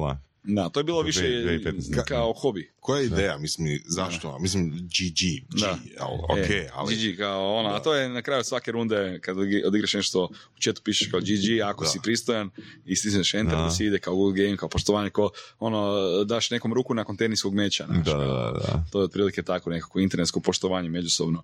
Ovaj, a to je nastavku ideja isto u Dublinu smo, kaj, ja ne baš ne pijem, nisam nešto od alkohola, ono, dobro, kad odem van, onda se razbijem. Znači, Ne, onda da, si na, naplatim sve što mi je ono što sam odbio, ali ovaj, nije baš da bi sad volio ići u pubove svaku večer popit pet Mm. to mi nije neka fora. Ovaj, pa smo onda malo tako gameali ono s kolegama, dođe dvojica, trojica, pa igramo mhm. Counter, pa igramo Starcraft, pa ovo, pa ono. I postalo je fora i onda se tu skupilo još ekipi iz drugih firmi, igrate međusobno, pa im se malo rugaš kad si ih dobio, pa sam na tebi rukaju, pa si nabrijan, pa im to želiš vratiti, jer onako nemaš to dopustiti, znaš, da to ego bude povrijeđen. I, ovaj, I to je bilo zgodno. I onda sam se vratio tu, bilo mi malo opet dosadno, ovaj, Čekaj, radio si onda za Jeffrija? ne, da, da, da, za, za Jeffrija ovaj, u, u Five-u, u, u Mhm. agenciji, ovaj, sam Mhm. u tom njihovom novom startupu. I bilo, bilo mi je, ovaj, ali t- t- tad još sam u stvari razvio ideju, nisam ja radio na tome tada, naš, nego ovaj, nakon toga, Fi- nakon te agencije kad sam prešao, u, u- tamo sam bio godinu dana, Mhm. ovaj, nakon toga sam prešao u, u Nanobit koji mi je onako, uh, kako bi rekao, um, jako su mi dragi, ali tražim, tražim riječ, ono, ti je neko, kao neka cura koja, koja ti je, znaš, ono, full, full, full draga, kad ti neko, Isuse Sim- Bože. sim- nije seksi, Ka- nije- kao nije simpatija, seksi, kao- simpa- simpatična, da, da, jako, jako ih simpatična. volim, ja jako ih volim. Znači, ne sviđa, ne sviđa ti se, ali ono, Da, da, dra- draga je. Da, ne? ob- obožavam, obožavam te, ljude, obožavam te ljude koji su tamo i ono, to mi je bilo isto ono vrhunsko iskustvo, ta firma je genijalna. I ovaj, Ali simpatično je. da, je. Aj, se ne mogu si... Sweetheart, kao nek, kao, znaš, ono, baš su mi ono, full, full dragi. I ovaj, i tada mi nekako, prije toga u stvari mi došla ideja na pamet da bi mogao probati nešto slično ovdje, ali kao, ajmo vidjeti kako to izgleda na marketu, baš na pravom tržištu, jel bi neko dao lovu za tak neke. I onda smo ovdje... Čekaj, čekaj, za što? E, za tu ideju. A ideja je da se kompanije međusobno natječu u video igrama kao Ok. B2B run, tako bi najlakše objasniti ljudima koji nisu u tome, super, super, kao super, B2B run samo u gamingu. Jer, znaš kako, gaming je all inclusive. Tamo, em, za B2B run, koji je, kažem, opet meni genijalan, ja jesam u sportu, volim sport, ti moraš opet biti fit i volit trčanje, znaš. A ovdje muško, žensko, visok, nizak, mršav, debeo, star, mlad, nebitno. Bilo ko može sjeti za komp, kliknuti ovdje da ide naprijed i tu da puca. I svi mogu sudjelovati. I, ovaj, I onda sam dobio ideju da bi kao firme se mogle natjecati, mi ćemo uzeti te novce, donirati u dobrotvorne svrhe, to je opet onaj kolektivan moment. Mhm, mhm. Ovaj, a mi to zvučao toliko ludo i blesavo da sam zvao Luku Sučića i Ivana Brezaka Brkana s netokracije kao dečki, ja bi samo na kavu. Ja sam prvo s jednim otišao pa s drugim. Čekaj, te, jesi tri, put, tri maila poslao ili samo jedan? Ne, samo jedan. A dobri smo si, znaš, baš ovaj, volim te dečki, pa onda se lako ovaj, dogovorimo za kavu. A, pa sam izložio ideju, ja mislim, kaj vi mislite o tome? Jel to kao, sam to ja? Meni to zvuči kao fora, ili sam opet negdje odlutao sa svojim mislima, pa kao naš, uzdižiš nekim oblacima, kažem, ne, kao, pa zvuči fora, ajmo to napraviti.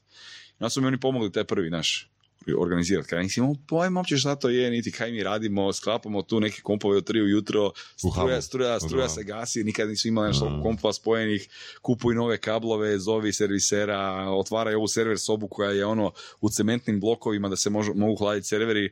Ovaj, bilo je dosta interesantno i to je ispalo dosta onak eh, kako bi rekao, uspješno, svidjelo se ljudima. Znaš. Mhm. I onda smo, nakon godinu dana su me ljudi počeli pitati kao, će opet biti, kao, će opet biti good game. Ja rekao, pa nisam planirao, naš. Će opet biti. Ja rekao, pa ajde, idemo, ja nazovem te sve firme kao, jel bi vi opet? I onda su svi opet, plus nove firme. nice. Onda ih nije bilo više 16 nego 21. Mhm. Rekao, čekaj sam malo, ovo tu nešto ima. Onda smo napravili još jednu u Pragu, jer sam tamo znao dvojicu dečkiju, jedan je u e-sportu, drugi je a, bio u Intelu tada, imaju dobre veze, rekao, ja imam ovaj koncept, jel bi da mi to probamo kod vas? Ja nisam baš siguran, ali to funkcionira zato kaj funkcionira ili zato kaj ja znam ove ljude tu. I onda smo napravili u Pragu, ovaj, u Microsoftovom HQ, oni su bili odmah kao da, idemo kod nas prvi event, taman su otvorili novu zgradu, novi centar ovaj, za, za Europu, ovaj, Bliski istok i Afriku i ispalo je još bolje. Ja sam skužio da tu ima neke. Da to valja riskirati da, da bi probao. I ovaj, prošle godine sam otvorio firmu u drugom mjesecu. Mhm. Zahvalio sam se Nanobitu ovaj, na svemu što su mi pružili i oni su između ostalog već četiri godine s nama, ono, svaki put se dolaze na tijesto, uvijek koketiraju treće, četvrto, drugo mjesto, tu su neki dobri su, a game development, developeri naši. Mm. Kako onda funkcionira naplata? Mislim, kako kak se tvoja firma financira? Business ti- model. Da. da, business model. Pa imamo o, nekoliko načina financiranja. Znači, naš glavni taj proizvod je ta vrsta eventa gdje se firme međusobno natječu. I naše četiri, mislim, mogu ti poslati pitch deck, to se imam spremno, znači Mhm. već ono sanjam te sve brojke. Ovaj, naše četiri vrijednosti su team building, jer moraš imati, firma Mhm. mora imati tim, mora ga poslati tim, tim se mora istrenirati, ovaj, da bi dobro funkcionirali.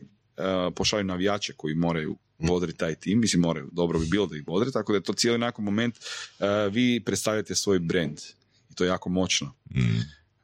Znači to je team building. Networking, te sve firme se međusobno povezuju. Meni je bilo u stvari dosta bizarno kako te firme, ti ljudi se međusobno ne znaju, da izmijene iskustva, da izmijene... Znači, svima je bolje kada networkaju. Kad nekad networkaju, nego kad networkaju.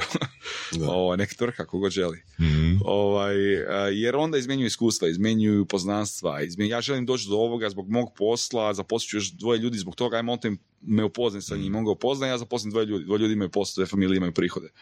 Ovaj, svima je bolje kad networkaju. A, treća vrijednost je employer branding, jer smatram iskreno da sve firme koje su sa nama, da su cool, da su fora, da su prihvatile nešto novo, neki novi koncept. Drugi ljudi ih preko live, mi sve live streamamo, uh, preko live streama ih gledaju.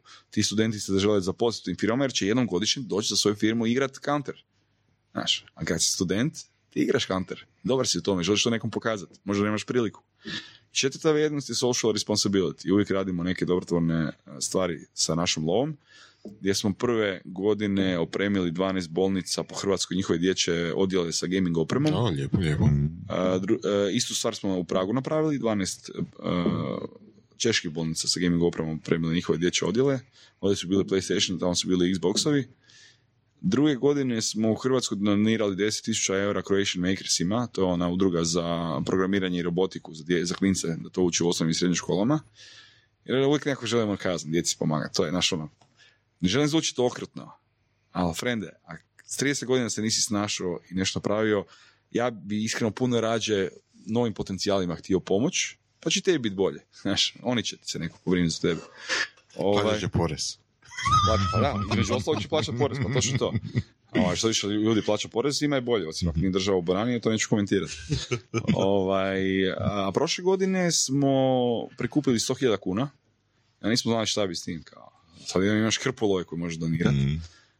što nama, ne znam, neko jako komuniciramo taj, taj charity i baš želim da to se bude transparentno i da bude fora i da bude, da bude cool i kao šta ćemo sad sa tim, a ja sam a, jako puno gledao Shark Tank.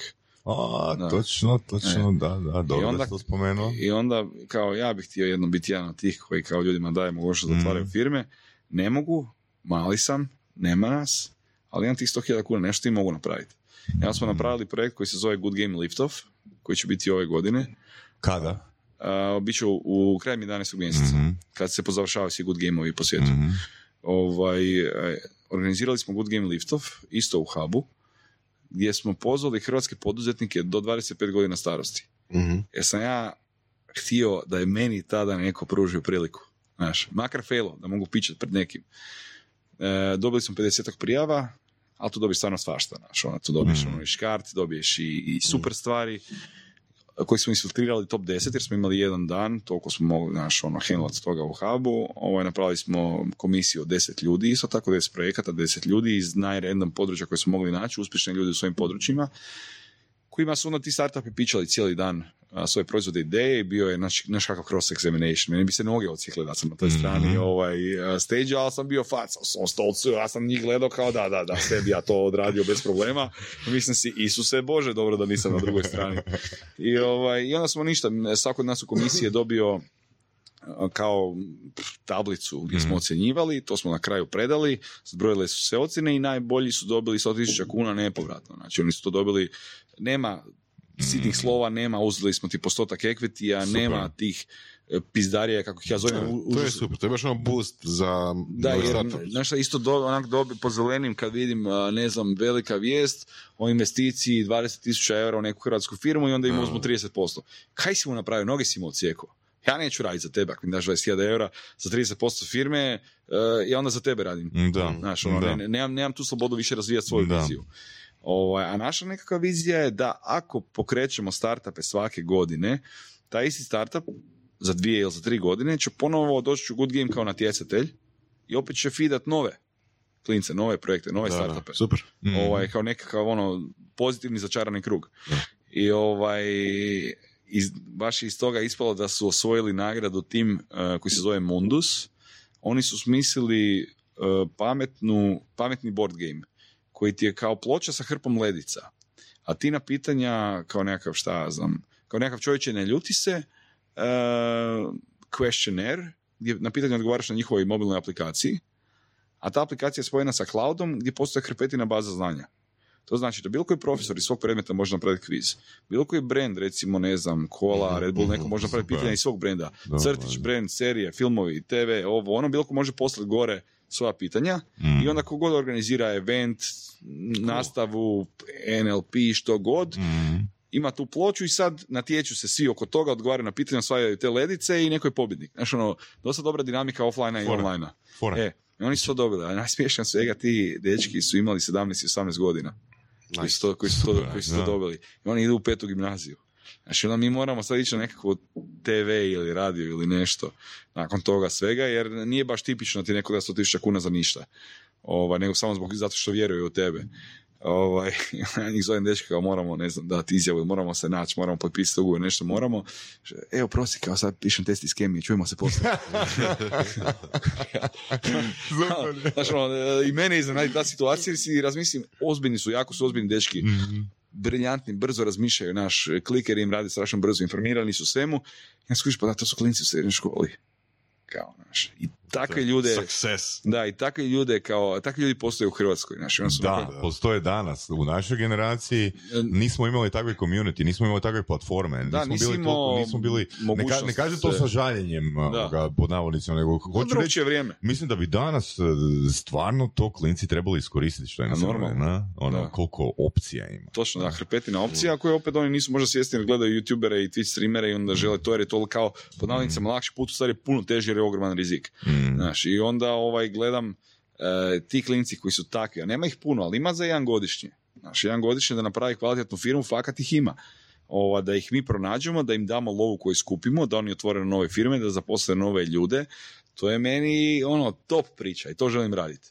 Ovaj, I onda na temelju te ideje, e, to se ljudima nekako svidlo, svidlo se i našim partnerima i sponzorima koji su bili s nama prošle godina, znači prve godine smo imali doslovno taj jedan veliki good game u Jadran filmu gdje su bile 32 firme i još ne znam koliko partnera jedan liftov i dva, tri manja projektića za, za klijente. To je bilo lijepo, to je bilo užasno stresno. Doslovno od toga da si ti, ja sam tada recimo prije toga- toga bio direktor marketinga, imaš svoj tim, ti odlučuješ, ali imaš ljude na koje se možeš pouzdati, imaš svoje koji rade financije, administraciju, imaš pravnika, imaš sve kaj ti, sve kaj ti treba, znači i super si ko bubreg u loju. Ono, ko da te neko bacio iz aviona u pustinju, brati, snađi se. Znaš, ok, imam ja svoju ušteđevinu koju sam pola stavio recimo firma i za te troškove, pola za svoje troškove. I dao sam si opet onaj rok, ali tu sam se malo gledao na Luku Sučića, dve godine. Ja sam si rekao, dve godine moraš nekaj stvoriti ili ću to zapaliti benzinom.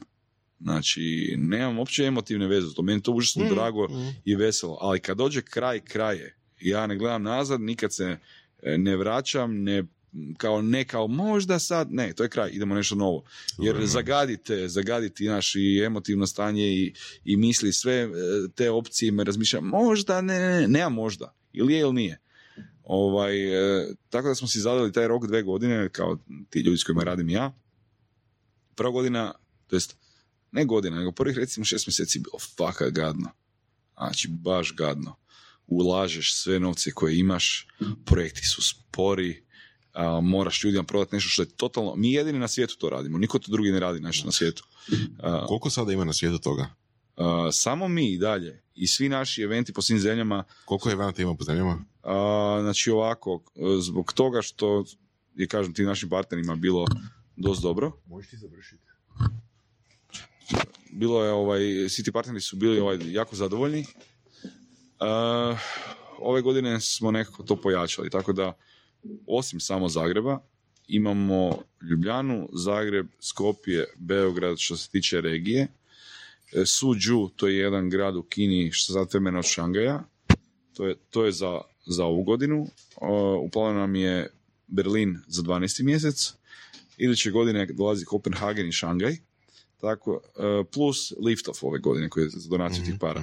I onda nam je u stvari plan za iduću godinu, za sada to tako izgleda, da ćemo imati 10 velikih evenata na 10 nekakvih lokacija po svijetu, a glavni cilj ih je imati barem 20 na svakom kontinentu da bude good game, da to bude neko etablirani brand Mhm. i da možemo jednom godišnje šampione tih lokacija, firme koje pobijedi, time A, koje cool, pobjede, cool, da. doletiti na jedno mjesto, recimo nekakav otok u Hrvatskoj, da imamo finale kupa. Da, da, da. da. Znaš, Super, ono- super.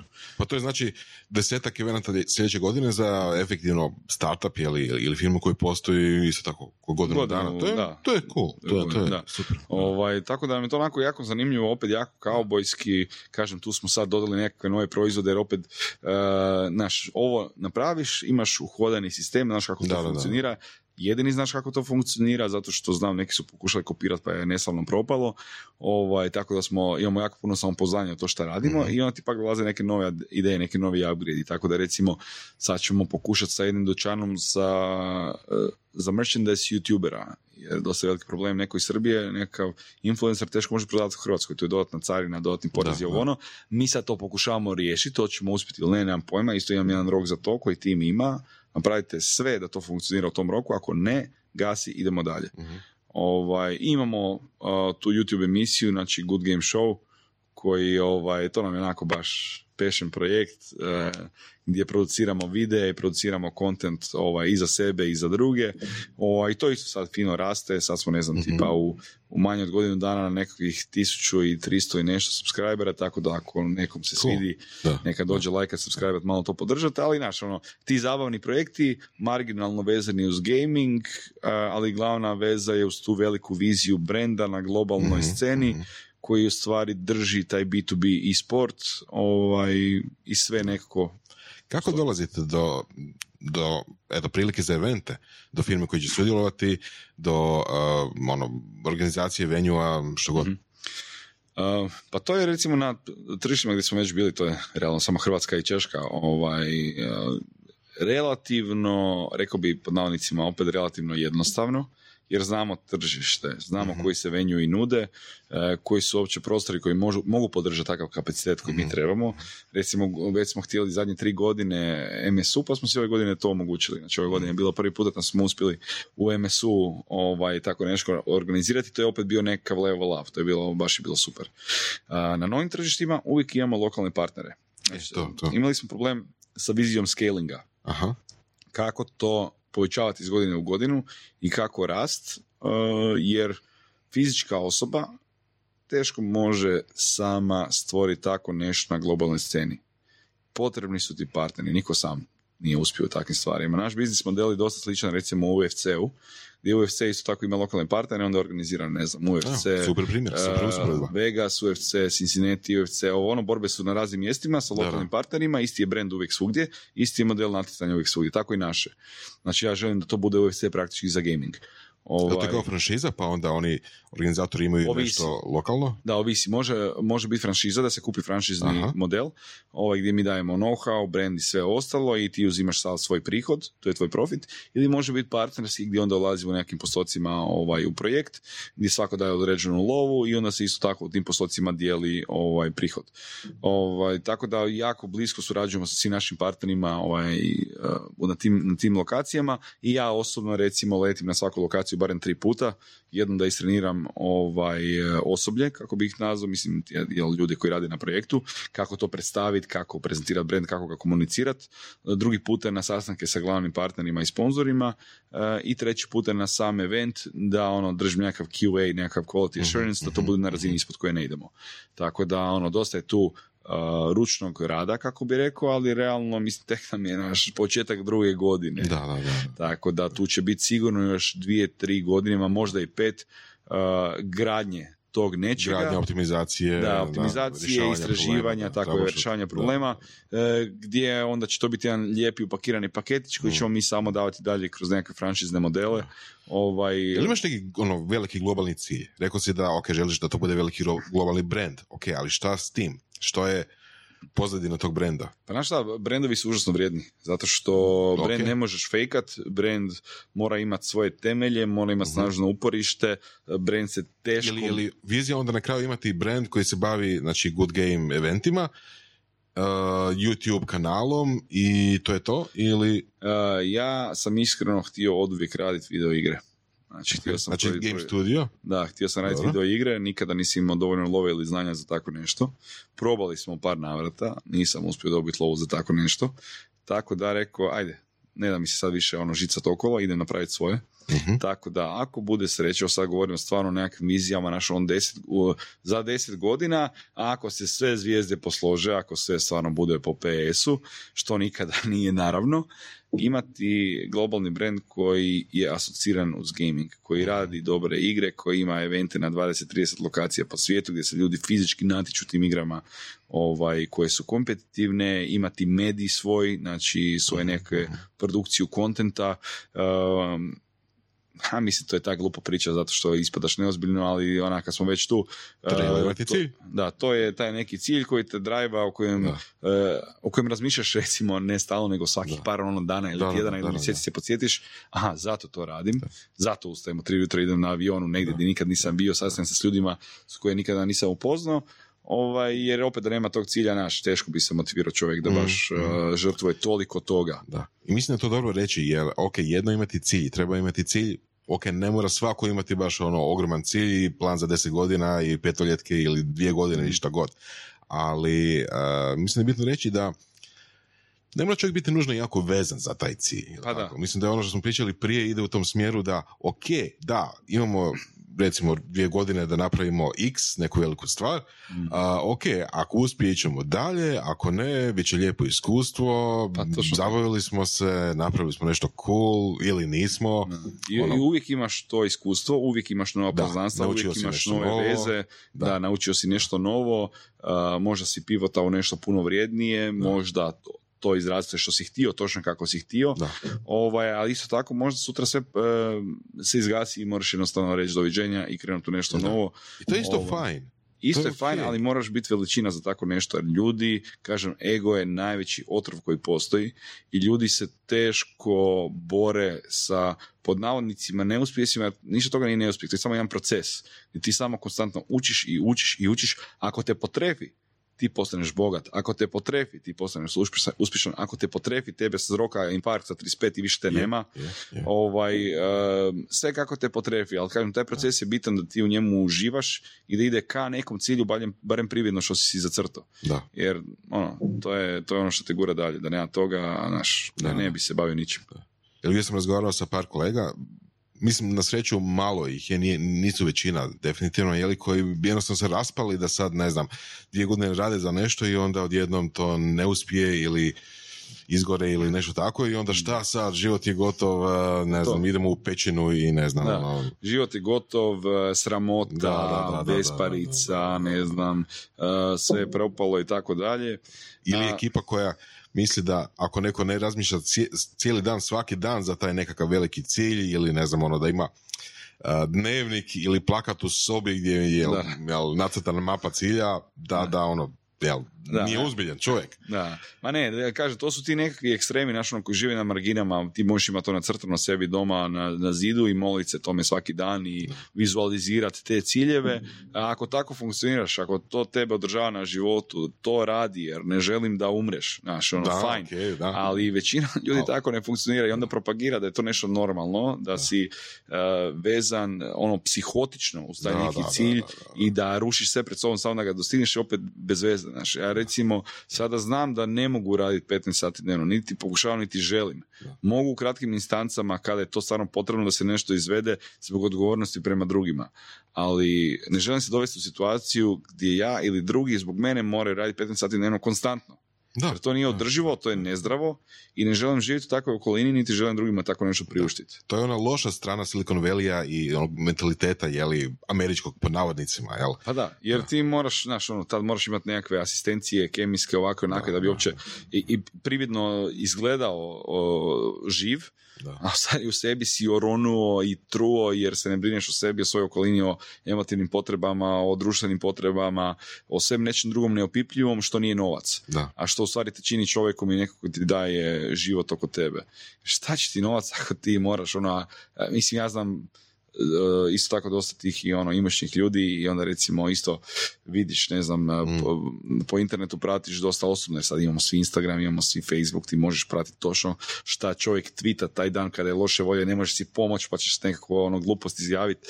Ti vidiš da ljudi koliko god da su, ne znam, bogati, imućni, ovo ono, oni su u depresiji, jadni su, naš, ne da im se, ne mogu se izući iz kreveta, moraju glumiti da su super, da su sretni, ne znam, neko ih je prevario ili su oni nekog prevarili, pa su jalni, pa su ljubomorni, pa su okruženi sa ljudima samo zato što imaju puno novaca, sa drugim ljudima koji imaju puno novaca, koji možda nisu baš najkvalitetniji ljudi. I svi onda žive u tom nekom svom jadu, a moraju prezentirati pozitivu, zašto je potrebno zbog tog gapa, zbog te disproporcije, užasno velika energija i samo se sve više i više i više iscrpljuju, Da. a taj gap pokušavaju trpati sa nekakvim, kažem, e, substancama ili ponašanjima koje su onako ekstremna, samo da bi se osjetili kao ljudi. To je isto onaj naličje toga je da zapravo da ljudi um, ponekad ne kuže da smo svi zapravo otprilike isti na nekakvoj ono biokemijskoj razini, na nekoj razini, da, da svi imaju elemente koji su onako mračni, da svi imaju povremeno depre, da svi imaju povremeno da im se ne da ustati iz kreveta i sve to skupa. Točno, to je najnormalnija stvar. Da. Meni, meni ide na živce taj opet američki ono Gary V možda Mm. pristup gdje on da da da sad odjednom jel ideal je a, biti 100% vremena 100% sretan ili 150% sretan ako Mm. možeš kužiš i ono a, ili se bar praviti pred javnosti da si takav jel? Da, da, da. i, i, i, i šta dalje jel, ono, Da, to je cilj koji, koji je jel nema nastavka nema nema nema endgame-a. Pa da, mislim, kad pogledaš isto taj glupi Instagram, mislim, to je tako žicira, oni filteri, ovaj, kad to vidi me, ne mogu, izvrijeđam svaku, kad mi stavi neka bliska osoba, mi pošalje naš ono selfie ili nešto, pa stavi filter gore, pa rekao, pa jesi ti idiot, pa daj nemoj, znaš ono, zašto, čemu, zašto želiš da ljudi, a znaju da to nisi ti, Znači znaju da to nije istina, da ti tako ne izgledaš, da se tako ne ponašaš. Zašto želiš ostaviti takav dojam koji nije točan, kako bi ti u stvari sam sebe lagao? Ti ne lažeš druge, ljudi znaju da to nije istina. Ti sam sebe lažeš zbog svog ega, a stvaraš tu neku disproporciju opet u poimanju drugih tebe i Da, ti da, sam sebe. da. Onda se gledaju u gledalo pa si šminku maži na ogledalo. Znaš, ono, i isti dojam, ti ćeš sebe vidjeti ili sa ružom na sebi ili na ogledalu da kao tako izgledaš, ali bar te drugi će te vidjeti normalno, znaš. Ne, ne znam, ja isto ne volim taj, taj novi nekav lifestyle, te, ne znam, modele, ta- što se svi u depresiji jer nisu najljepši na svijetu. Brate mile, znači, druge će privući dugoročno tvoja osobnost, a ne tvoj izgled. Ti možeš izgledati najbolje na svijetu ako si dušbeg, znači neko će te htjeti spljuskat, Mhm, da. a ako Da. si dosadna riba koja se samo slika za Instagram i ne znam, igra igrice na mobitelu, nema ciljeva, da izgledaš kao top model, nekom ćeš biti zanimljiva doslovno pola sata Da. dok te ne riješi i nakon toga doviđenja ide s frendovima dalje. Znači, Mhm. dio osobnost nestala. Znaš, ono, zato su, ne znam, ja volim ono, ne, Bill Burra i takve stand-up komičare i Joe Rogana i ne znam, koji imaju to nešto, imaju tu neku osobnost, pričaju kakvi jesu, Da, da, da, da, da. ne, ne maskiraju stvari, a imaju hrpu para, mogu oni biti top modeli, može si Bill Burr presaditi kosu, a on je Da, ru- da, da, da. pod navodnicima opet ružni džinđer, čelav, ono, starkelja koji je postao tata s 50 godina i on to kaže i priča točno kako je, sprda se sami sebe. Znaš, Da, ono, i ta, te autentičnosti fali jako. Imaju relativno široke interese, bez do toga da moraju biti specijalisti, da moraju znati u svakom području sve. Jel Tako, i- Ono, ok, priznaš, ono, ok, pričamo danas o, ne znam, biznisu, sutra pričamo, ne znam, o nogometu, treći dan pričamo o, ne znam, Da. ono, šta ja znam, O uh, modi. kuhanju, modi, ali, znaš, ali nismo specijalisti, nismo, nismo, nismo ono, Pa stručnjaci u svim tim područjima. Zaki bi bio, Da, da, ja znam. da, ono, da. toliko toga te zanima, toliko je širok, dobar, velik, dubok život da mm, postoji puno toga. Ja, ono, opet kažem, želim iskusiti puno toga. Ne nužno najbolje od najboljeg, ne nužno najgore od najgore, nego u svemu pomalo nešto. Da. Ovaj, I za to mi je dovoljan prosjek prihoda, recimo. I kažem, ali to ne znači da ću se ograničavati ako dođe jako puno prihoda u nekom trenutku da ću ja sad to odbiti. Da, da, Taman posla, pa normalno da ću sve uzeti što mi se pruža. da. Ovaj, ali kažem, ta nekakva ono, ne znam, nesrazmjer realnosti onoga što se želi prikazati, pogotovo kroz društvene mreže, je čista rak rana i ti svi influenceri koji predstavljaju sebe kao nešto što nisu sve te Ma ono kad vidiš one zaglancane face koji izgledaju ko, lu- ko lutke u izlogu, znači počinju izgledati kao klaunovi. Mm. Jedan od najdražih e, subreddita mi je Instagram reality. Kad stavljaju ono tipove Da? koji si crtaju pločice, e, žene koje si stanju strukove, onda vidiš iza nje stol je doslovno izgubio, isto to je dobio te obline, dobio, da. da, gdje je ono u Photoshopu to smanjila.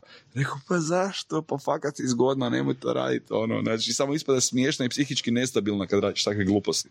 Ono, mislim, a ako je to nekom, a nekome kome je to zanimljivo, želiš li fakat biti s njim? Istina. fakat biti u njegovoj okolini, svidjeti s takvim ljudima koji trebaju tako nešto. Kojim je to domet ili kojim je to nekako želja uopće da se prikažu na drugačije. Da, ma ne, jo, Isuse Bože, a moj dobro, ja sad govorim, ono, moj Instagram pun gluposti, ja se samo spredam sa svime. To je pak opet grozno na svoj način, ali dobro, ok, meni je smiješno i s kojima se družim je užasno Ne. smiješno. Da. Da, I, I to bar je opet mislim. komunikacija, to je opet nekako ono, Da. zajedničko. Da, to, to, točno to, ali, ali ne mogu te ono pretvorne e, objave i gluposti da su ljudi bolji nego što jesu, da se nisu isplaćivali plaću pet godina pa su napravili carstvo, Da, da, da, da, da, da. ili da su, ne znam, imaju e, osam pločica, a ne četiri, ko normalna fizička osoba. E, znaš, ne, nemam me zafrkavati, kao prestar sam za to, Da. a mlade iskreno samo onak truješ. Da. Evo za kraj par brzo poteznih pitanja. Mhm. Da li imaš neku dnevnu rutinu? Da, ustanem ujutro. Ok. Osim toga, Prije, znaš prije sam bio puno više vojnički nastrojen. E, Ujutro bi ustao, napravio si smuti, otišao na posao, poslije posla u teretanu, nakon teretane doma gejmo. e, I to jako volim jer opet sam nekako dosta ekstreman po tim pitanjima. Ili sam totalno fit oriented, u smislu brokula, smuti, ne znam, piletina, riža, ovo, ono, teretana, lijevo, desno. Ili nisam, a sad sam u periodu da iskreno nisam, jer nemam nekako više te potrebe za, ovaj, za tim ovaj, ekstremnim uh, dnevnim rutinama, nego ujutro se, u- uglavnom se dignem, ne znam, oko pola osam, tu negdje. I sad malo i ranije, ne znam, vrag ne jedan mira, puno se toga dešava, naš pa mi stalno bruji mozak. ok, jasno. Onda, da. onda se dignem ovaj, oko šest, ležim do sedam pa ustanem, ovaj, najnormalnije operem zube, ne, ne prestam si raditi doručak ujutro, to ne znam iskreno zašto. Nego napravim si kavu, sjedem za komp, palim A, komp, Tradicionalno, odnosno uvijek si radio doručak ili da, to... uvijek sam radio doručak. Da. Uvijek sam radio doručak do, do prije, do, do nedavno, do prije možda par mjeseci ili godinu dana. E, sad jednostavno nemam potrebu za time, nego ujutro si napravim kavu, sjedem za komp, palim komp, pogledam sve društvene mreže, šta ima novo, šta, šta, je- šta je staro, o, vidim je li nešto gori, ili nešto hitno tipa mail, slack i tak dalje. Vrijednost Bitcoina. Da, vrijednost Bitcoina, nemam ništa Bitcoina, to sam se zeznu. Ovaj, um, I onda da, jak trebam odem na sastanak, uglavnom jako volim imati sve uredno što se tiče rasporeda, tako da sve imam, imam Ok. u Google kalendaru, u svojoj bilježnici, recimo ne radim taskove u nikakvim digitalnim formatima, nego sve mi u bilježnici.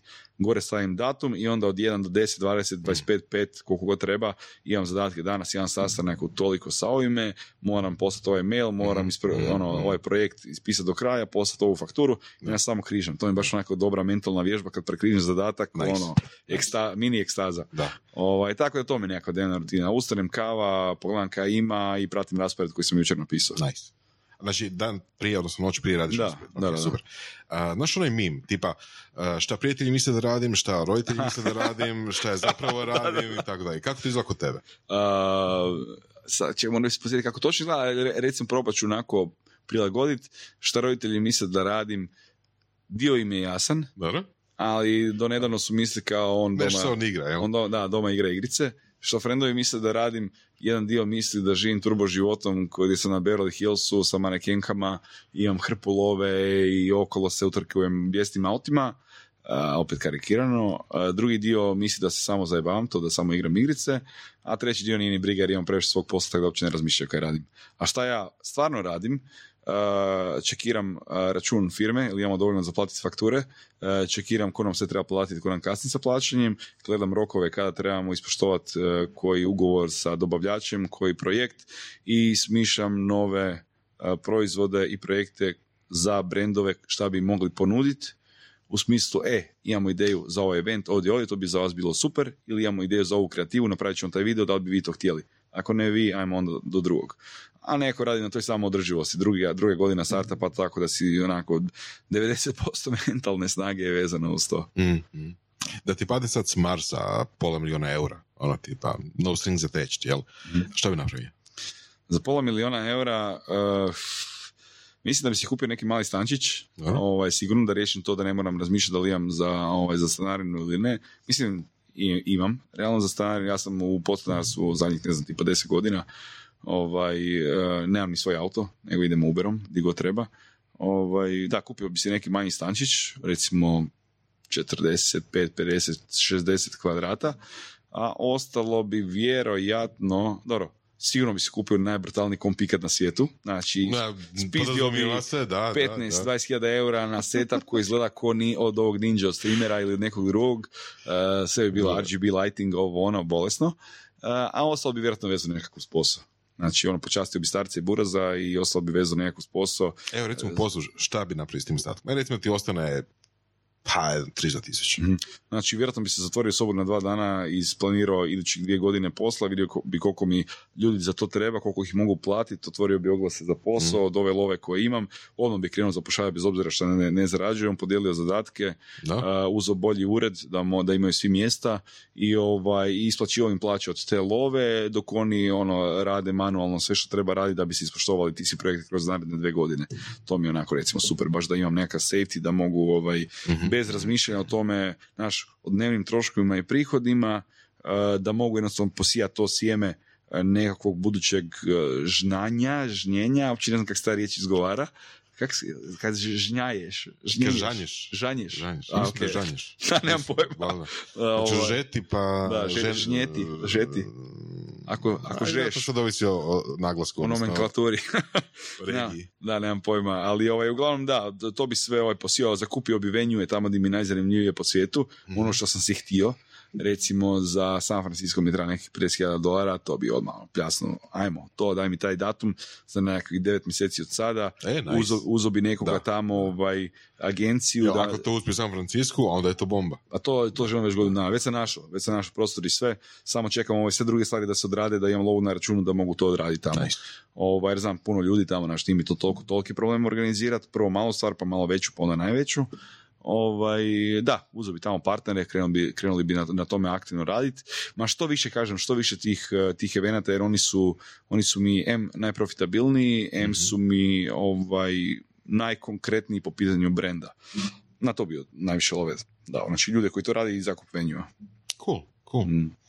I za kraju, evo recimo, preporuka. A što bi ti preporučio kao, ok, dvije, posve različite stvari. Jedna stvar je tipa a, knjige, blogovi, YouTube, ili YouTube kanali, nešto što bi recimo čit- slušateljima bilo zanimljivo, Mhm. što možda ti želiš da više ljudi zna ili da više ljudi sluša. I druga stvar, preporuka više neko filozofski tipa, ok, a, šta bi ti preporučio nekome koji je eto sad razmišlja na faksu ili krenuo na nekakav faks? Mhm.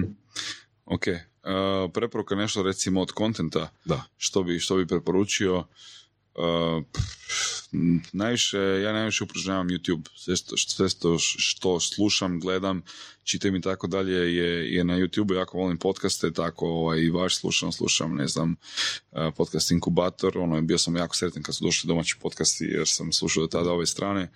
Eh, Od ne, znaš šta, jako volim eh, baš te komičare strane, jer su puno iskusniji od naših, koji nemaju dlake na jeziku, opet su filozofski nastrojeni. Um, pogotovo ekipu koja dolazi kod uh, Joe Rogana, Mhm. jer pričaju o svemu. Volim ekipu koja dolazi kod uh, Bill Burra, volim ovog, uh, kako se zove UFC borac koji ima svoj podcast. A, ja se ne znam, ja mogu to ovdje pogledati ili ne, Možeš, možeš. pa ćemo Da, to cap, da, cap, cap. Sad ću ti odmah reći. Ili ne moramo, zavisi koliko budemo auditivno aktivni. Ma, ok, Stavit dobro. ćemo link. Da, uglavnom stavit ćemo link mojih preporuka, recimo to tako ako se sjetimo, ali da, podcast je online i jako volim gledati, ne znam, reviewere e, filmova, serija, igara, Imaš par imena. svega. Pa ne znam, Red Letter Media su mi super. Cool. Red Letter Media su mi super zato što se popiše po apsolutno svemu i filmovi za koje sam mislio da su mi super, skušene su stvari smeće, zezam se, ali mi je jako zabavno kada kritiziraju filmove za koje recimo ja mislim da su super. Red Letter Media su mi super, Jeremy Jones mi je super, a, o, ne znam, filmski osvrtnik, naš domaći, je genijalan, malo ljudi zna za njega, ne znam kak, Frad ima odličan Evo. glas, Sad će znat malo više. editing i sve ostalo, da, obi- obavezno mi osvrtnika, pogledajte, ovaj, volim gledati naše mimere, znači ovaj, Kova i, i Duki na YouTube su mi super, ovaj, i rade s nama između ostalog na, na Good Game Show. Nice. Um, a ono, uglavnom sad prakticiram uh, taj malo zabavniji kontent koji me odvoji od stvarnosti jer mi je stvarnost jako ozbiljna i vezana uz posao, a iskreno nema nema utabanih puteva tim tog posla kojim se mi bavimo, Mhm, postoje elementići, mhm. tako da nemam koga baš pretjerano gledati za uzor, a da to već nisam prošao ovaj, da mi sad mogu riješiti nekakav problem. Tako da probleme rješavam on the go, a kontent koji upražavam je više vezan uz neko opuštanje. A što se tiče preporuke studentima, koji, to jest nekome ko sad kreće upi- upisivati faks, kao, prvo ko sam ja da dajem preporuke, ja sam jedan faks završio, ono, neću reći jedva, ali nisam se sad nešto pretrgavao oko toga. E, Znaš, ono, mladi ljudi su izgubljeni. To da moraš sa 18 godina odabrati faks koji te obilježi za, do kraja života je možda malo onako ne baš pretjerano mudra odluka. Uh, sad, govorit za tehničke fakultete protiv nekakvih uh, svjetovnih, odnosno ovih, naš, Humanističkih, ne, da. da, humanistički, kako se uopće zovu, ovaj, ja sam uvijek za, za, za tehničko konkretno znanje, Mhm. koje makar ga i mrzio, možeš ga naplaćivati. Istina. I Živa opet- istina. da, i možeš ga jako, Da. jako dobro naplaćivati. Da. S ove druge strane, to isto možeš naplaćivati, živjeti od toga i voljeti to, ali u rijetkim slučajevima više nego tehničko znanje. Znaš, a sa tehničkim znanjem ti možda možeš ovo drugo naučiti. Mm. A tehničko znanje poslije teško, Je. teško. Je, Kada si stari, ja recimo, jako sam volio programiranje, development i sve to. Probao sam prije tipa, ne znam, dve, tri godine sam si kupio na Humble Bundle hrpetinu game dev toolova, how to i tako dalje svega. Ja mislim da sam jedno iskodirao možda tri linije koda da mi, da mi kockica skače kad ja stišem space. Isuse Bože, sve sam pogasio. Rekao, ovo će raditi pametnije od mene, ja ću probat nabaviti dovoljno love da ih mogu platiti Mhm. ali ja se ovime ne mogu baviti. Znaš, i Mhm. onda dok si mlad, dok imaš energije, dok se možeš i tjerat kad nešto baš možda ti nije naj, najdraže, rađe bi da sam to tada probavio, ovaj, nego da to moram kasnije Evo, hvatati. super. Super. Da. Evo. To je to. Super savjet, ja mislim. Hvala ti. Da. A, drago mi da si došao, odličan je bio intervju, nam se tebi bilo ugodno sa nama. Super je bilo, baš vam hvala na pozivu. Da. Evo, kogod primi poziv za, za gostovanje, obavezno prihvatite jer je stvarno je super tu u studiju, jako pušteno, Evo. dečki su mrak, tako da... Drago mi je, drago mi je da, da tako misliš. Ako imaš ti nekih ideja za preporuke budućih gosti, u koga da zovemo ili tako nešto, ono, apsolutno, ono, javi. To ćemo ovdje jer riješiti par preporuka. ovdje jer. A, poslat ćemo tvoje preporuke, stavit ćemo linkove na tvoje preporuke i sretno, ono, čućemo se, bit ćemo u kontaktu, možda se opet nađemo na podcastu i odlično. Zašto ne? Evo, Slušali hvala ste na podcast baš bilo jako Surove strasti. I ono, pozdrav svim slušateljima. Ako vam se sviđa, lajkajte. Ako se slažete s gostom, komentirajte. Ili ako se ne slažete. Ako imate pitanja za ovog ili druge goste, pišite nam u komentarima. Šarite nas s prijateljima sa sličnim interesima i čujemo se u sljedećoj epizodi.